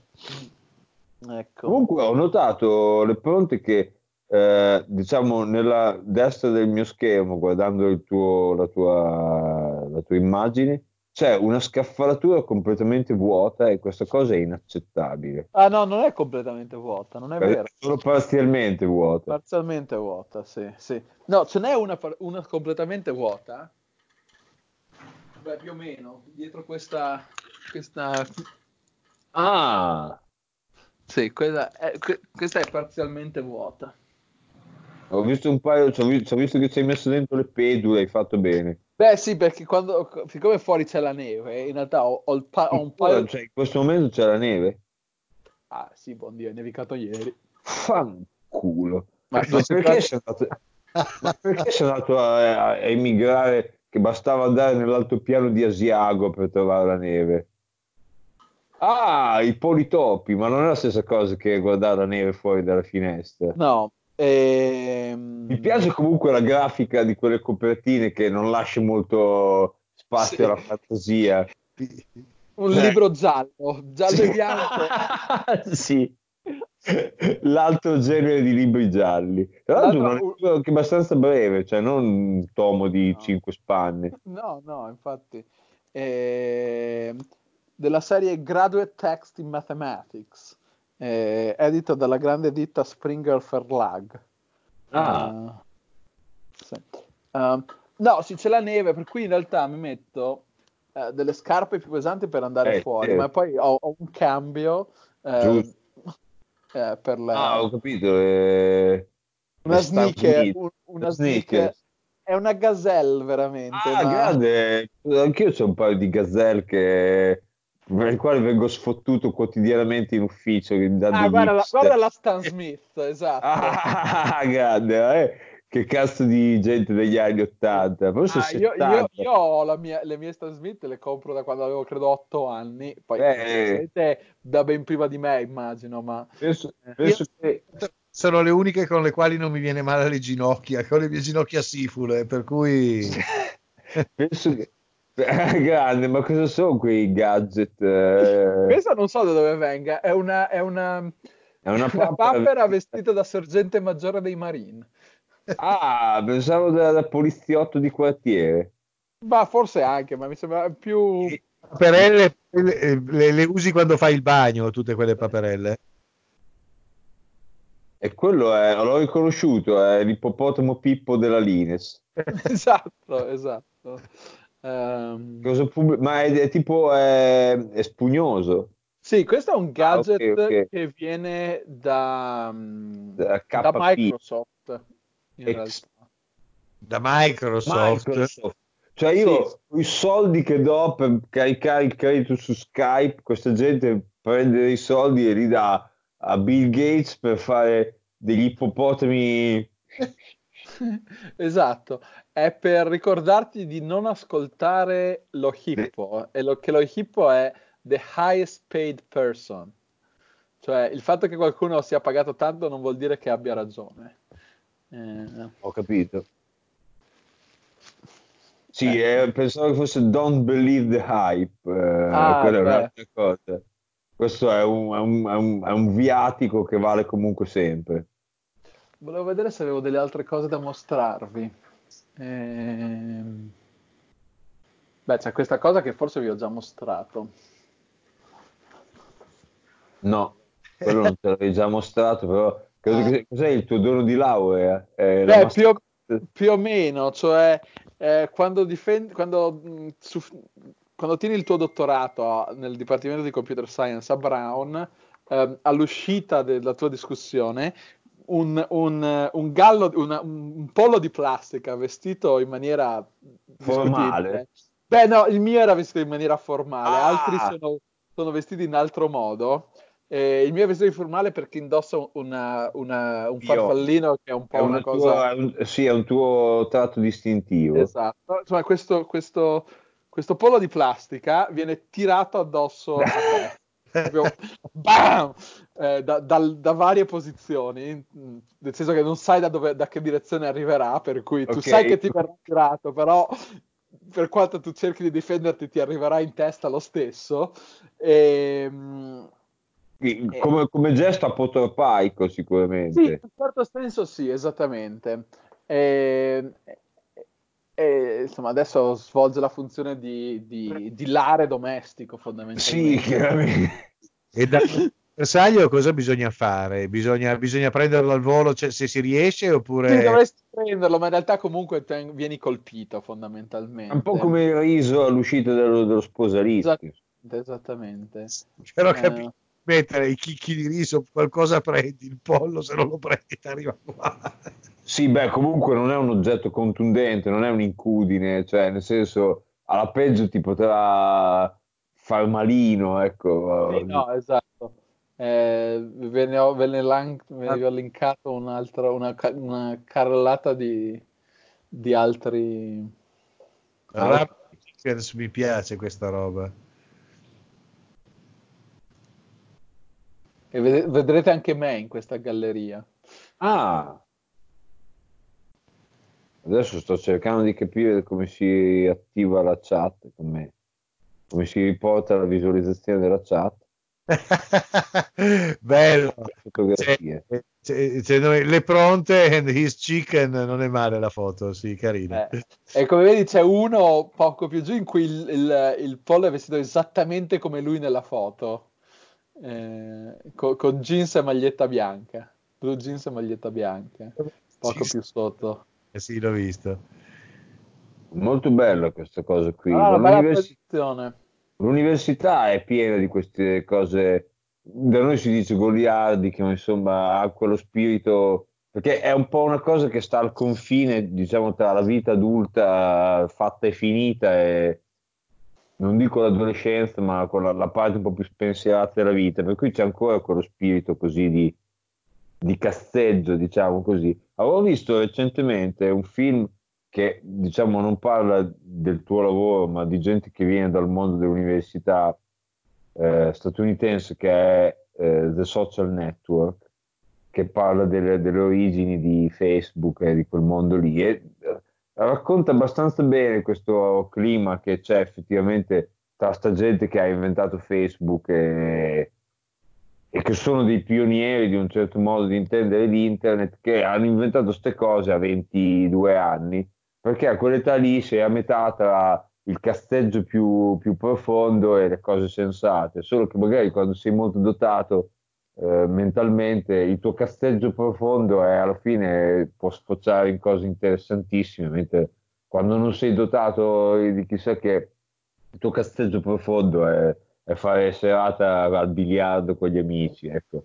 Casteggio. Invece durante il casteggio hanno inventato un, sono diventate, hanno gettato le basi per diventare le persone più ricche del mondo. Esatto. Com'è sta birra? È ottima. Devo Ma senti, dici, almeno, dici almeno la, la- la- la nazionalità. No, no, ma a questo punto ve lo dico. È un Dai. HB.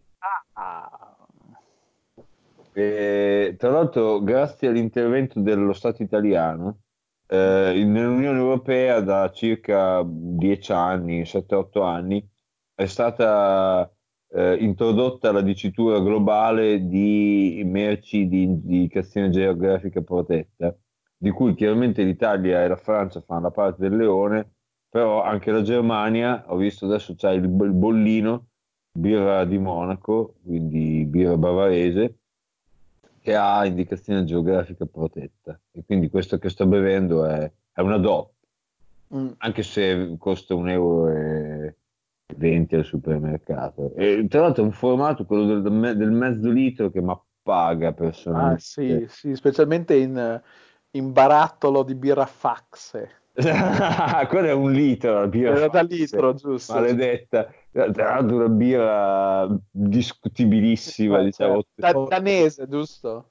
Sì, però non, non la- non la Danimarca che sogno, quella dei, dei ponti, e dei prati verdi, e della tolleranza e, Sì, di Eh, Bang Olufsen. e di Bang e Olufsen. Eh, Non mi ricordavo fossero danesi, ma comunque sì. danesi.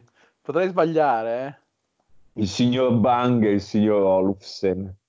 Allora, Sì, sì, i cognomi sono abbastanza da quella zona lì. Sì, sì, Non it's credo a sia- high- high-end Danish consumer electronics company. degli Alberg, ho degli Alberg grassi. Oh, non so che siano questi. Chi sono? le pronte, non mi dire. Chi? Alberg grassi. Barche a vela. Ah, è vero, sì, sì, sì, Eh. sì, sì, sì.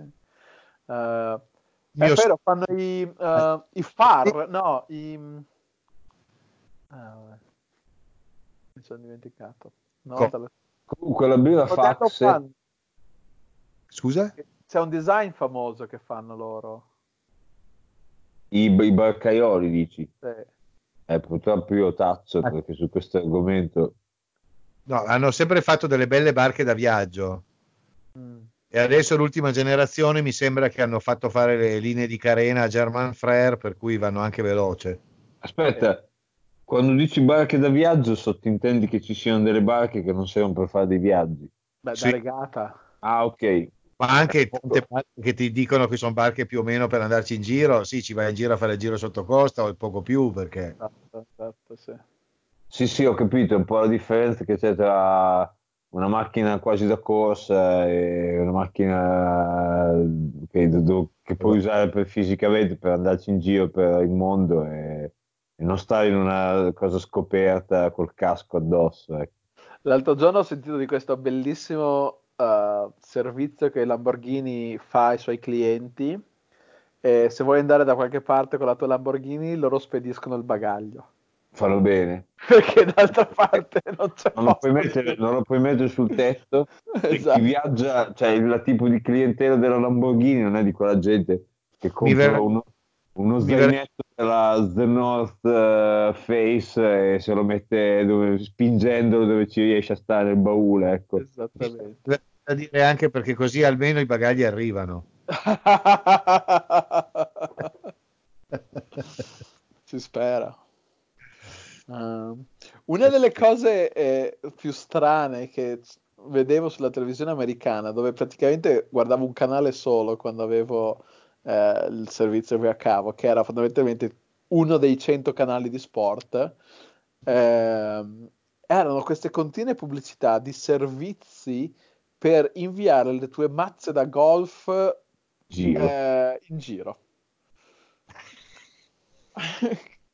Che non ho mai capito, cioè esattamente non ho mai capito quanta gente ne abbia bisogno, ma ce n'era, c'era più di una compagnia che offriva, non compagnie aeree, cioè questi qua vengono a casa o in ufficio, si prendono le tue mazze da golf e si assicurano che arrivino dov- dove tu voglia. golf, diciamo. Esattamente, esattamente. Così che in realtà effettivamente ti toglie il disturbo di dover portarti le tue mazze da golf in aeroporto e quant'altro.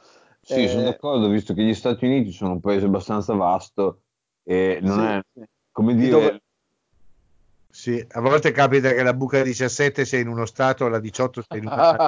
certo, Sì, e dove appunto per, per business si gioca molto a golf, capito? Magari durante il, gio- il primo giorno si fa la- queste riunioni e il, il secondo giorno si va a giocare a golf. è, un- è uno Eh. sport così praticato. So che è No, molto no, praticato, sì, ma... sì, sì, sì, Ah, ok, ok.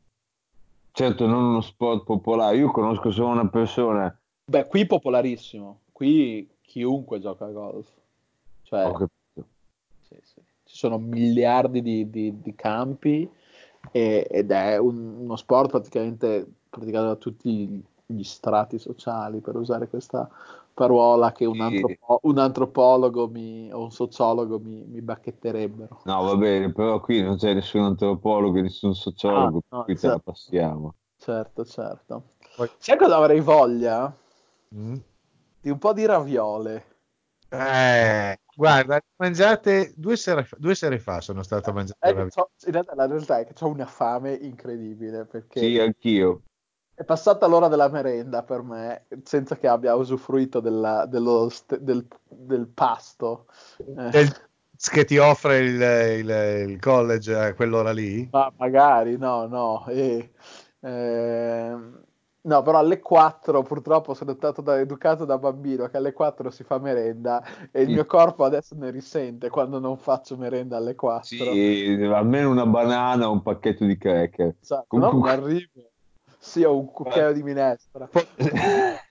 Ho un po' di Nutella, se non, avete, se non c'è l'embargo sulla Nutella. C'è l'embargo sulla Nutella? No, non credo, saranno i dazi. Eh, dazi, sì, giusto. Ci sono i dazi sulla Nutella? Ah, Beh, penso boh. di sì. Buon Dio, sì. Domandavo se era uno di quelli che, eh, a cui recentemente sono stati aumentati i dazi. Sai che c'era Ah, sì, no, non lo so, guarda, onestamente. Purtroppo un'altra cosa che capitava a casa mia da piccola è che la Nutella era bandita. me. Eh, la, la Nutella era bandita per una semplice ragione, che sarebbe durata più o meno mezz'ora. Eh, Ah, Eh. pensavo fosse perché è fatta con le carcasse di pollo. No, no, semplicemente perché non, non realtà- sarebbe durata. In realtà era bandita perché c'aveva le nocciole turche. Eh. No, io per dire, Tra l'altro lo segnalo, lo segnalo a quelli che se gli fosse sfuggito, le nocciole saranno anche turche, ma il cacao da dove viene? Dalla Padania? Sì, appunto. il, ca- eh beh, è il classico cacao di, di Treviso. Sì, esatto. Coltivano, è un, è un sottoprodotto del radicchio. Potrebbe essere il titolo della trasmissione. eh.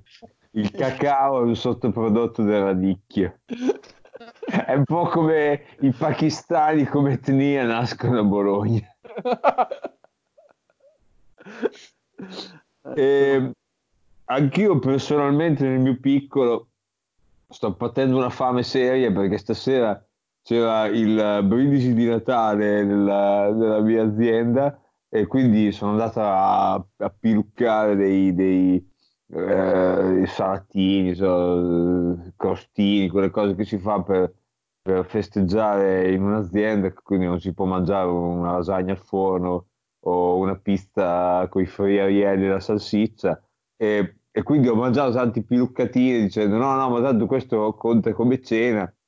Sì, co- considerando che questo è successo alle 5 e mezza del pomeriggio, adesso sono le, Eh. le 11, adesso mi si è aperto. E nel frattempo ho anche fatto dell'attività fisica perché me l'hanno ordinata, maledetti. E ti sei appena bevuto un birrino, per cui c'hai un buco nello stomaco che... E poi ho aggiunto il birrino, che avevo una fete, era voglia di una birra che mi si, mi si mi imperava e adesso ho pr- praticamente mi manca, guarda, mi manca uno spritz, sì, un americano per aprire ancora di più la voragine e dopodiché mi mangio un pollo arrosto intero senza neanche Sì. sputare le ossa. Sai cosa ci vorrebbe, anzi? Sai cos'è che mi fa venire in mente questo? Che sicuramente, vista la sua nuova vita, eh, in tutti i sensi vita, eh, vista la sua nuova vita, non credo che il suo frigo sia come era una volta, per cui scendeva giù, prendeva quattro porcherie, le metteva insieme e mangiava. Credo che adesso Guarda, trova solo roba dietetica che con la birra proprio, ah, che schifo. Guarda, eh, la, la storia culinaria del mio frigo è questa. Allora, dentro il frigo, nella dispensa, eccetera, eccetera, normalmente a casa mia, anche quando pesavo come una smart, non c'era eh, fisicamente, che ne so, appunto il, il, la- la- la- il contenitore che a- a- una volta aperto dentro si poteva pescare con un cucchiaio e mangiare così, o il pacchetto che è aperto, cioè mangiamo, c'è sempre stato della roba che, come dire, richiedeva cottura. Tipo delle bietole. No, comunque sì, ma anche roba poco dietetica, però da- non, non, diciamo facile e veloce da preparare. Forse adesso che sono un po' più a dieta c'è più roba, diciamo, facile da consumare. Però, maledizione, dopo la puntata di Radio NK, la grande consuetudine era si prendeva su alle 11 di sera e si andava dal grande panificatore. La Un grande- nome, un nome che era tanto che non si sentiva, e onestamente se ne sentiva la mancanza. Sì, purtroppo che, che non è più, nel senso non è che è mancato, ma l'attività è stata chiusa, quindi a Russia non c'è più un grande panificatore, ci sono altri piccoli Sì. panificatori. Per colpa degli immigrati, immagino. Sì, no, e anche dei tedeschi dell'Europa, eh. Non Esatto. devi dire queste cose mentre ho del liquido in bocca. Comunque, no, è per colpa del fatto che questo signore ha, ha 59 anni, ha deciso che mo basta lavorare di notte e impastare del pane, si è, si è sposato, era tipo un eterno scapolone, si è sposato e è andato a fare altro. Ha lasciato Con una persona dell'est Europa, se non ricordo male. con una persona dell'est Europa, della Polonia precisamente. Esattamente. Ricorda- il fatto che io mi ricordi questa cosa è abbastanza inquietante. Nel senso, Sì, no, non è inquietante. Vorrei usare i miei neuroni per qualcosa di più importante. Secondo me tu li stai anche usando, però questo fa onore. Intanto mi sono spostato perché devo mettere il telefono sotto carica perché ho appena visto il numero 4%, la percentuale 4% qui in un angolo del telefono. Ho detto qui un po' mi cade la linea mentre sto telefonando. E, ecco qua. E mh, il grande panificatore c'ha eh, come dire, ha, ha- ha lo stradiritto, diciamo così, di cambiare vita e ha deciso di smetterla con la panificazione. Però cioè, ho smesso anch'io, diciamo, con quel tipo di, di consumo di cibo, perché tuttora, cioè, anzi non tuttora, a tutt'oggi se qualcuno mi offre alle 11 e mezza di sera, mezzanotte, una, una- un trancio di pizza unta, io da una parte ho il mio cuore che mi dice sì, prendila, dall'altra parte ho il mio fisico che non è più capace di digerirla, per cui Mm. avrei avuto comunque dei disagi seri durante la notte. Adesso al massimo andrò a mangiare due biscotti secchi. eh, sì, Digestive. sì. mi andrò a mangiare due svego che tra l'altro non so perché prendono il nome di una credo contea americana, non so se canadese o americana.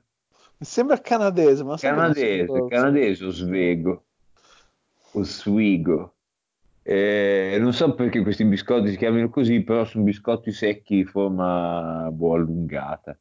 E poi potrei mangiare Ah, due uvette. di New York, è una città... Oh, New York, Pensa a te, nello stato di New York, non lo sapevo. vedi, io ho imparato il canastota, Eh, io, io spiego. io ho imparato canastota e mi basta.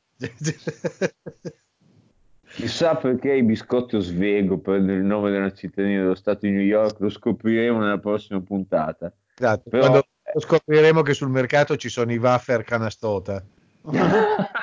che tra l'altro non è un nome così spiacevole per qualcosa. No, non so. Me li vedo con un prodotto tipo i Togo. Beh, scusa, esiste il formaggio Philadelphia che prende il nome della città più famosa degli Stati Uniti rispetto a Oswego, sicuramente. certo. E anche lì non so che cosa, cioè perché sia stato intitolato a questa città. E soprattutto non so È se la Kraft. brand, è un brand, no? Eh sì, non so se la Kraft eh, anche negli Stati Uniti vende il formaggio Philadelphia che si chiama Philadelphia. Eh, si chiama Philadelphia, beh, qua si chiama cream cheese però. Cream cheese, sì. Adesso cioè, ho un voto di memoria se si chiama Philadelphia. Ho presente la confezione e sicuramente l'ho comprato. Mi sembra che ci sia scritto Philadelphia sopra. no, merda. Cioè, Che in America si chiama Düsseldorf. No, vabbè, ho capito. D'altra parte esiste in Italia un formaggio bel paese, quindi cioè, non è che... Però non ce n'è nessuno che si chiama, che E- so, Milano. No, Eh, però eh, ce n'è strapieno che si chiamano come località alpine. Sì, è vero, tipo Asiago. Eh, È vero, è vero, è verissimo. Stavo pensando invece a... dunque, Oh, anche se Sì, Gorgonzola, giusto. prealpine, sì. Sì, è vero, è verissimo. Sul formaggio è abbastanza facile dargli dei nomi di città, di, di luogo, di, di zone, di, di zone, è vero. Stavo pensando invece al nome... Scusa? Ma poi il particolarismo dei comuni e del territorio, figurati, noi italiani abusiamo di queste robe. Uh, Sì, è vero. Mm. Stavo pensando alla, mm, alla- invece all'espressione Bologna, che negli Stati Uniti è, cioè, non è pro- propriamente la mortadella, ma è una qualcosa di simile alla mortadella che è chiamata Bologna. Ci ho esatto. mangiato una fetta di Bologna. Oh, sì, ho, ho detto anche Bologna. Bologna, esatto. Cosa che, che, eh, cioè, che- che fa sorridere perché a Bologna nessuno chiamerebbe la mortadella Bologna. Esatto.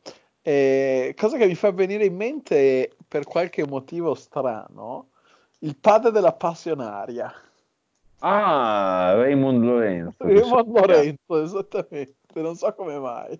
Salutiamo. Tra l'altro i, i Lorenzos, famiglia che appunto, vedi che, che le cose si aprono e si chiudono, famiglia che è emigrata da New York all'Italia alla fine degli anni 80, primi anni 90, quando New York era molto difficile da vivere. Hanno detto basta, stiamo questa città di merda dove le stazioni le trasformano in delle discariche, andiamo Eh, in un posto e hanno scelto totalmente in maniera casuale la, la, la zona d'Italia dove venire ad abitare.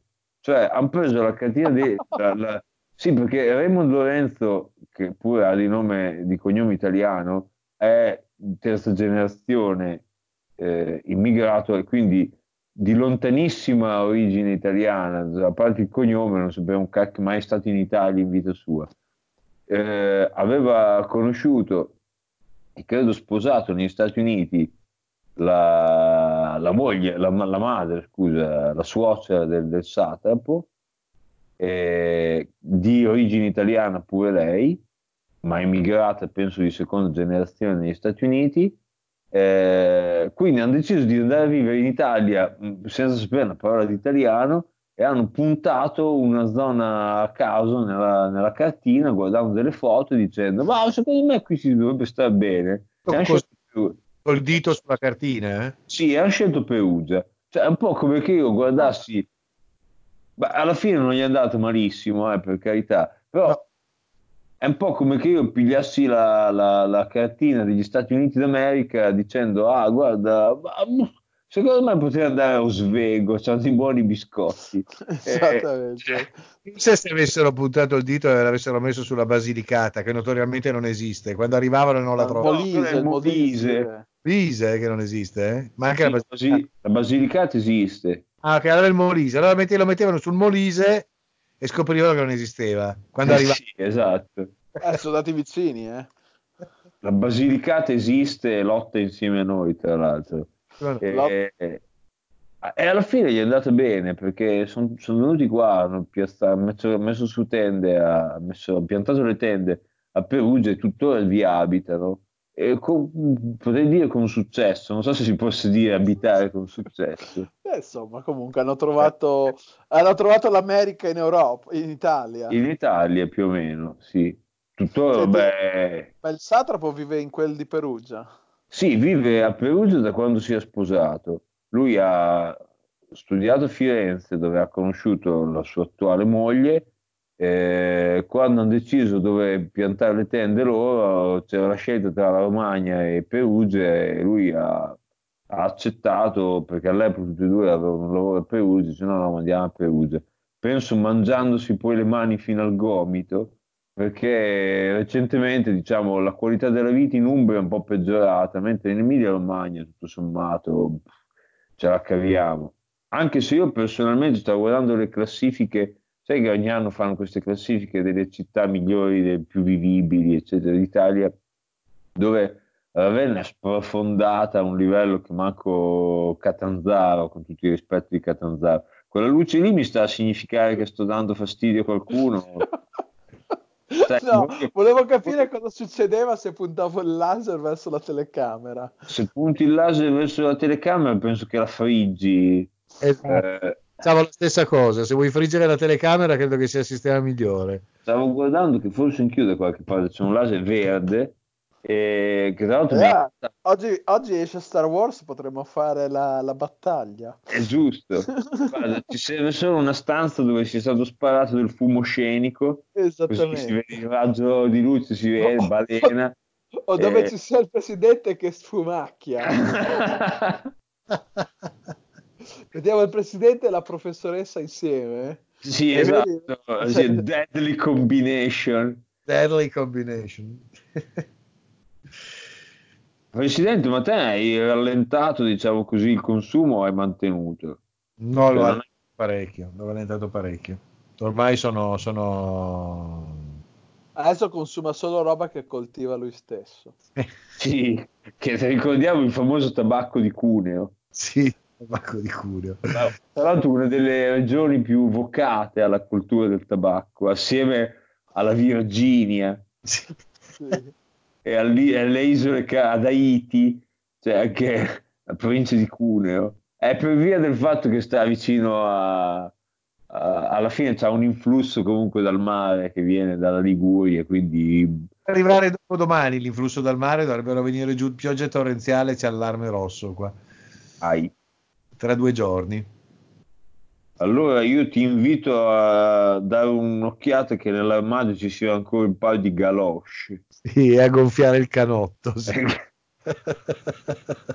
Ricordiamo sempre questa gag che faccio sempre perché quando cercavamo casa eh, qui a Ravenna con la Melandri, il tizio, uno degli agenti immobiliari che ci stava facendo vedere case di, una- di un, di un appartamento che non aveva la cantina, ci disse: Ah, non state a cercare gli appartamenti con cantina, che tanto qui a Ravenna fra vent'anni siamo sott'acqua tutti. E allora no. la Melandi ha risposto: Beh, allora ci faccio vedere gli appartamenti in affitto piuttosto, che è abbastanza sensato perché alla fine noi abbiamo scelto di acquistare casa in una, in una delle città che sono più a rischio, eh, nel caso che le, le peggiori ipotesi, le peggiori sì, ipotesi sul riscaldamento globale vengano poi confermate e si alzino i mari di boh, quei 4 metri che dovrebbero alzarsi.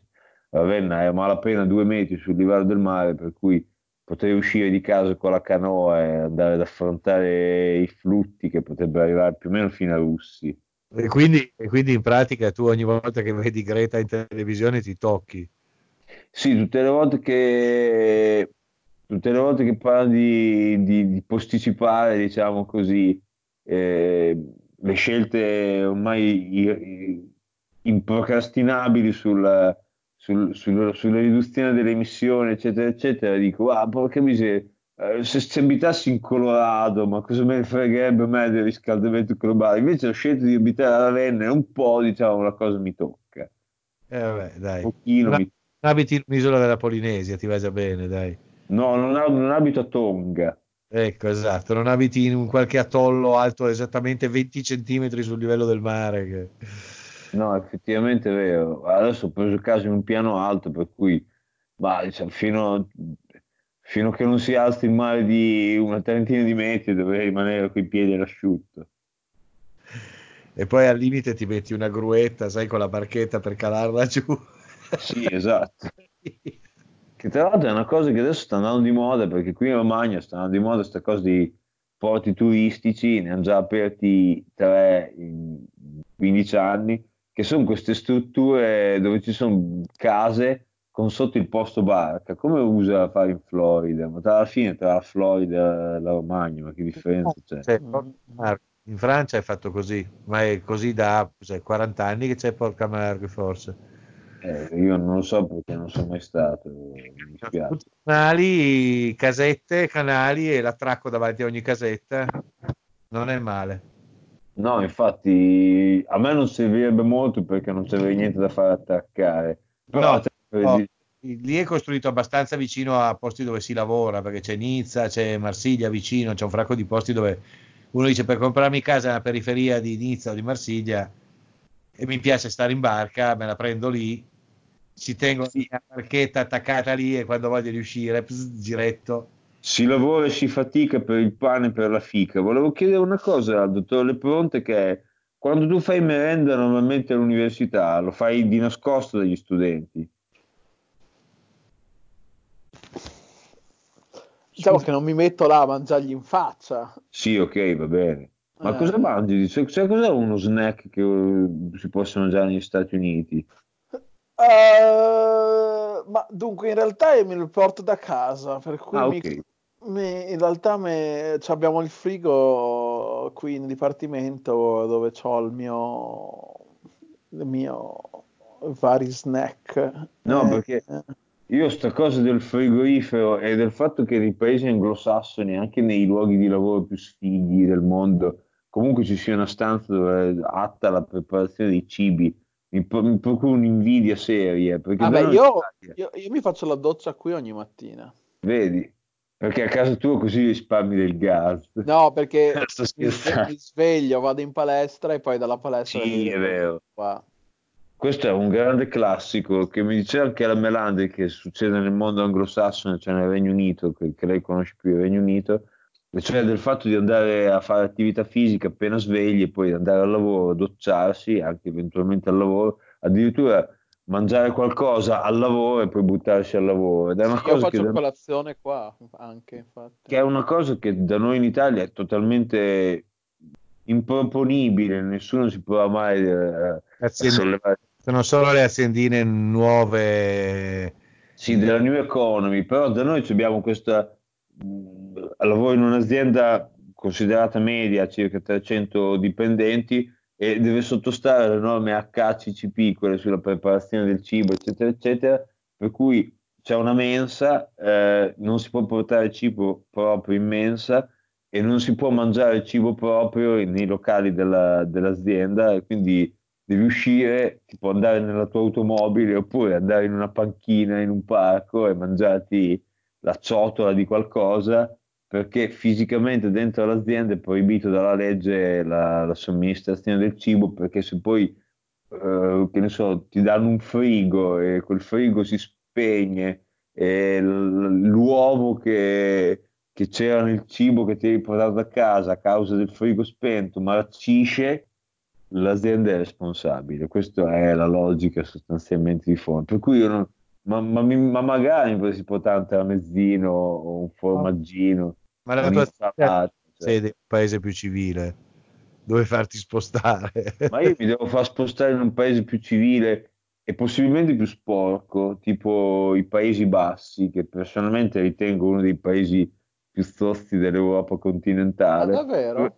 Sì, io, cioè le mie tre o boh, forse quattro esperienze in quel paese lì mi hanno sempre fatto trovare dei luoghi particolarmente poco puliti, eh, ma mh, cioè, sistematicamente, cioè, a livello strutturale, non nel senso che mo, ho preso un ostello a, a due stelle, Op, ti sei eh, frizzato. cioè Ok.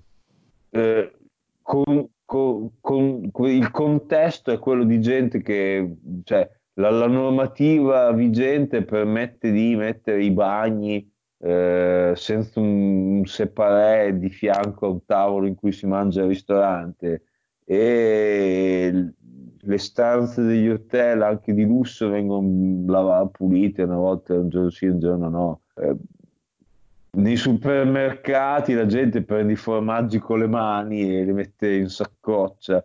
E alla fine, tanto che ho detto male del Regno Unito, che quando ero più giovane ci andavo per questioni così di, di vacanze, di studio, queste cose qui, ma ero inorridito delle, delle moquette nei bagni, queste cose qui. Poi ho avuto modo di vedere i Paesi Bassi e secondo me sono peggiori sotto quell'aspetto lì. Mm. Negli ultimi anni.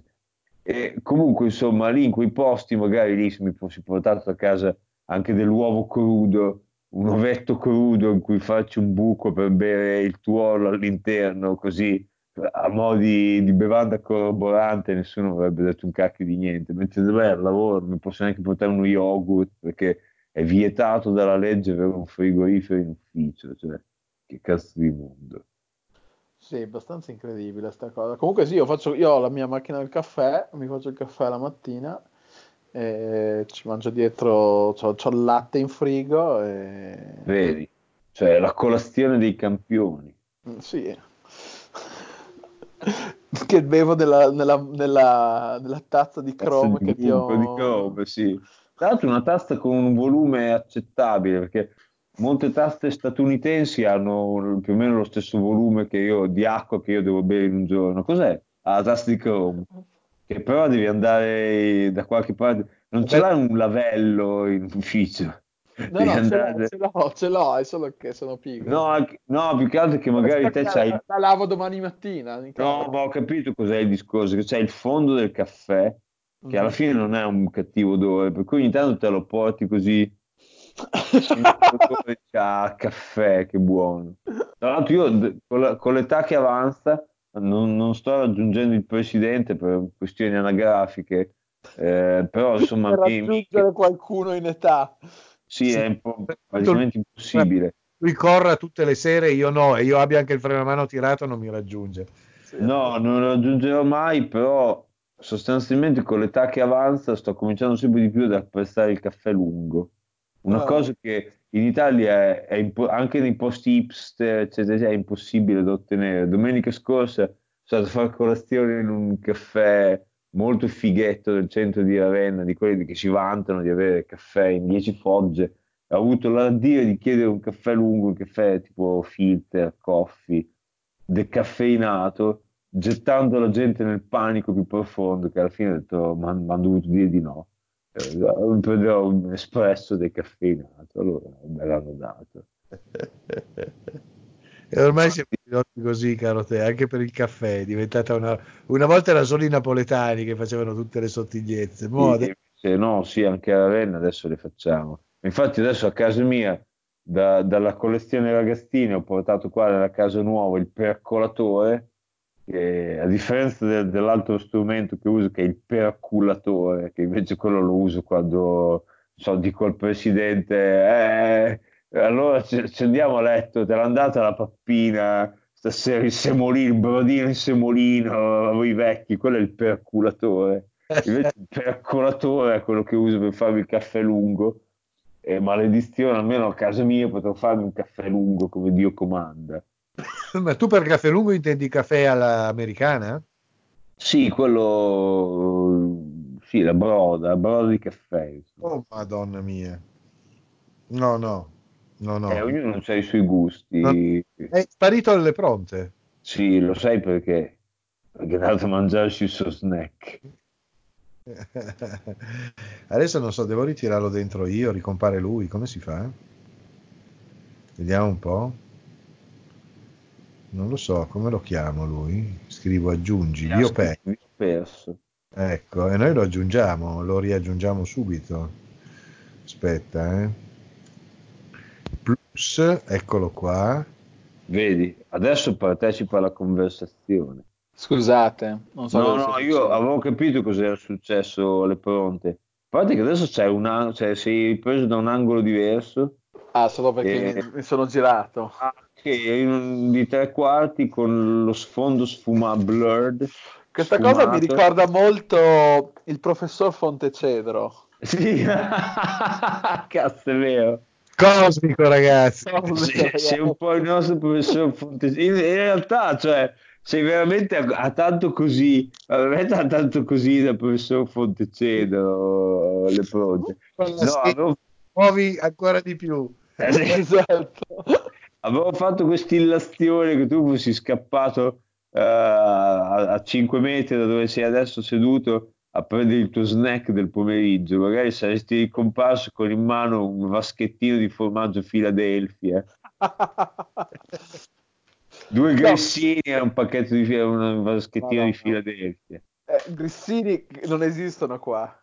Ma sì, te li procureranno da, da Torino. da- Cioè, adesso non esistono. È solo una questione di scegliere i negozi corretti, perché ormai cioè, ho, ho trovato il vino di Bertinoro a Londra, non, non vedo perché non si possano trovare. Grande. Il video di Bertinoro è buonissimo. Sì, che per me è, un, eh, cioè, è la consolazione di noi uomini semplici. Un bicchiere di Sangiovese in una città a 2000 km da Bertinoro, possibilmente sì, sulla South Bank. eh, esatto. Ne ho portate su.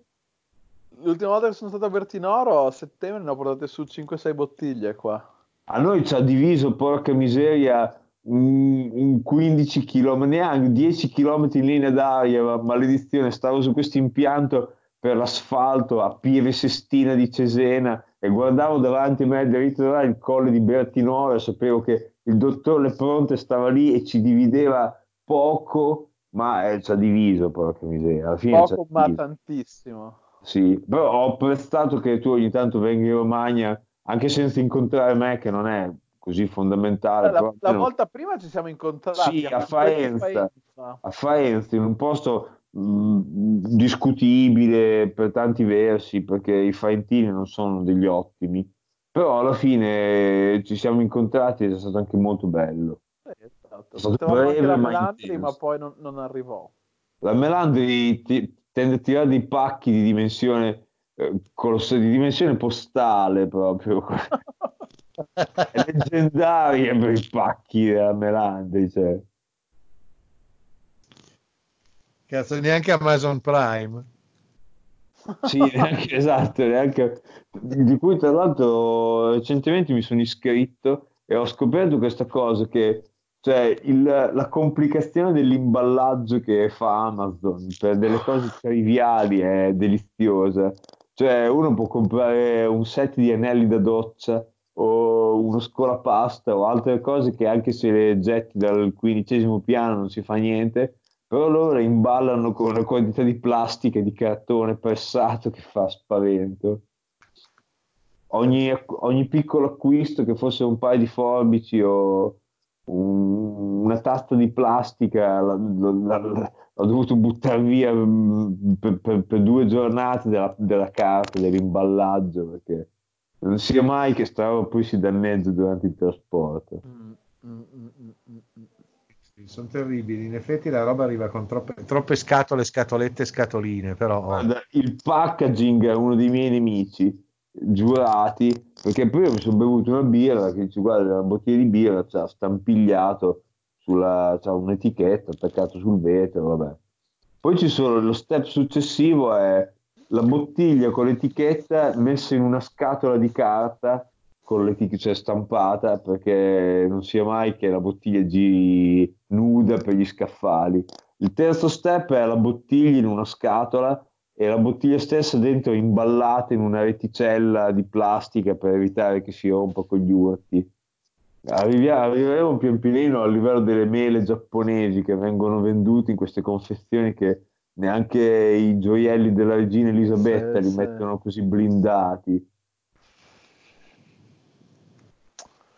Eh già. Vabbè, insomma, scusate la digressione. Niente, si figuri. Ragazzi, si è fatta una certa? Sì, dai, facciamo, Sai facciamo, che facciamo che andiamo. il vino di Filadelfia, porca miseria, che non Senti, ho ma adesso fatti, fatti uno snecchino. Eh, non so prodotti caseari, queste cose me le hanno vietate, per me è una delusione Eh, profonda. immagino, io non vivrei, credo. Eh, No, me- effettivamente vivo male. E anche il parmigiano che non ha il lattosio. No, il parmigiano mi è concesso. Ecco, io mi terrei una stecca di parmigiano in frigo perennemente, fossi tu. Boh, Stecca. vado a vedere se ho un, un toccone di parmigiano da mangiare col pane. pane e parmigiano, madonna. Non so, non sai del miele? Eh, forse sì, forse anche quello. No, perché Parmigiano e miele. Col miele? Perché rovinare il parmigiano col miele, dai. Ma posso mangiare un, pacco, un pacchettino di cracker col parmigiano, che cazzo volete? Cioè. Alle 11 e mezza mi sembra appropriato. vabbè, ma mica me ne mangio un chilo, me ne mangerò un boccone, cioè, giusto per stupid- Mi state facendo venire voglia di andare anche a me a tagliarmi un tocco di parmigiano me sta venendo, sta venendo su una fame che non vi dico. Va bene, adesso s- salutiamo l'uditorio. E... Mangiare. Aspetta, chiedo solo una cosa che magari lo studiamo per la prossima puntata, visto che queste puntate sono registrate in video e cioè, l'uditorio è quando ti ascoltano solo, quando ti guardano anche, come si chiama? Il, Il video Il pubblico. il- semplicemente il pubblico. I, Maledizione. i- Vedi che io la facevo, eh, i telespettatori? la facevo più facile, la facevo più complicata, scusa, invece è facile. E non lo so, ma tu pensa, ci potrebbe essere un buon excursus che porta via un 40 minuti di trasmissione la prossima Sì, volta. sarebbe stata, sai, sarebbe stata una di quelle parole che se la, le- chiedevi a ad Annunzio ti avrebbe fatto una parola nuova Sì, che, avrebbe, che avrebbe colto nel segno, tipo tramezzino. Sì, o velivolo. Esatto. Eh, sì, grandissimo tramezzino, tra l'altro. È, è geniale, però purtroppo non sono amico con D'Annunzio. Una volta ero amico, poi ha tolto su Facebook, ho a favore della, della sinistra, delle, delle sardine, dopo sei D'Annunzio dall'altra sponda, non, ha tolto il mi piace. Comunque, visto che sono quelli che, ci- quelli che guardano la, la puntata sono utenti di YouTube, di YouTube, secondo me sono dei tubenti. Sono dei tubenti. Sono i tubenti, secondo me. Dei tuberi quasi. No, è tubenti perché c'è l'utente, c'è il, tubo e va bene. Ah, Va bene, ragazzi, allora io saluto tutti i tubenti Ecco. e Eh, ci risentiamo presto, magari boh, ce la facciamo prima dell'anno nuovo o subito dopo? dubito, però Dura, dura. Però Eh, io ne volevo dura. approfittare, visto che vi ho tutti e due in video e Mm. visto che siete persone che sento vicine, vi volevo inoltrare i, miei più- i nostri, anche da parte della Melandi, i nostri più sentiti auguri di buone feste. altrettanto a voi. Poi li rimando anche ai nostri ascoltatori, però ancora prima lo faccio Però dopo. due. Esatto. Sì. Agli nostri ascoltatori auguri di seconda mano. in seco- in seconda battuta. Va bene, ragazzi, statemi in gamba entrambi. Viva, viva, viva. Eh. Buona serata, buonanotte. Viva Radio NK, buonanotte. Auguri a tutti i tubenti. Ciao. Ciao ciao. Ciao, ciao, ciao. ciao. ciao.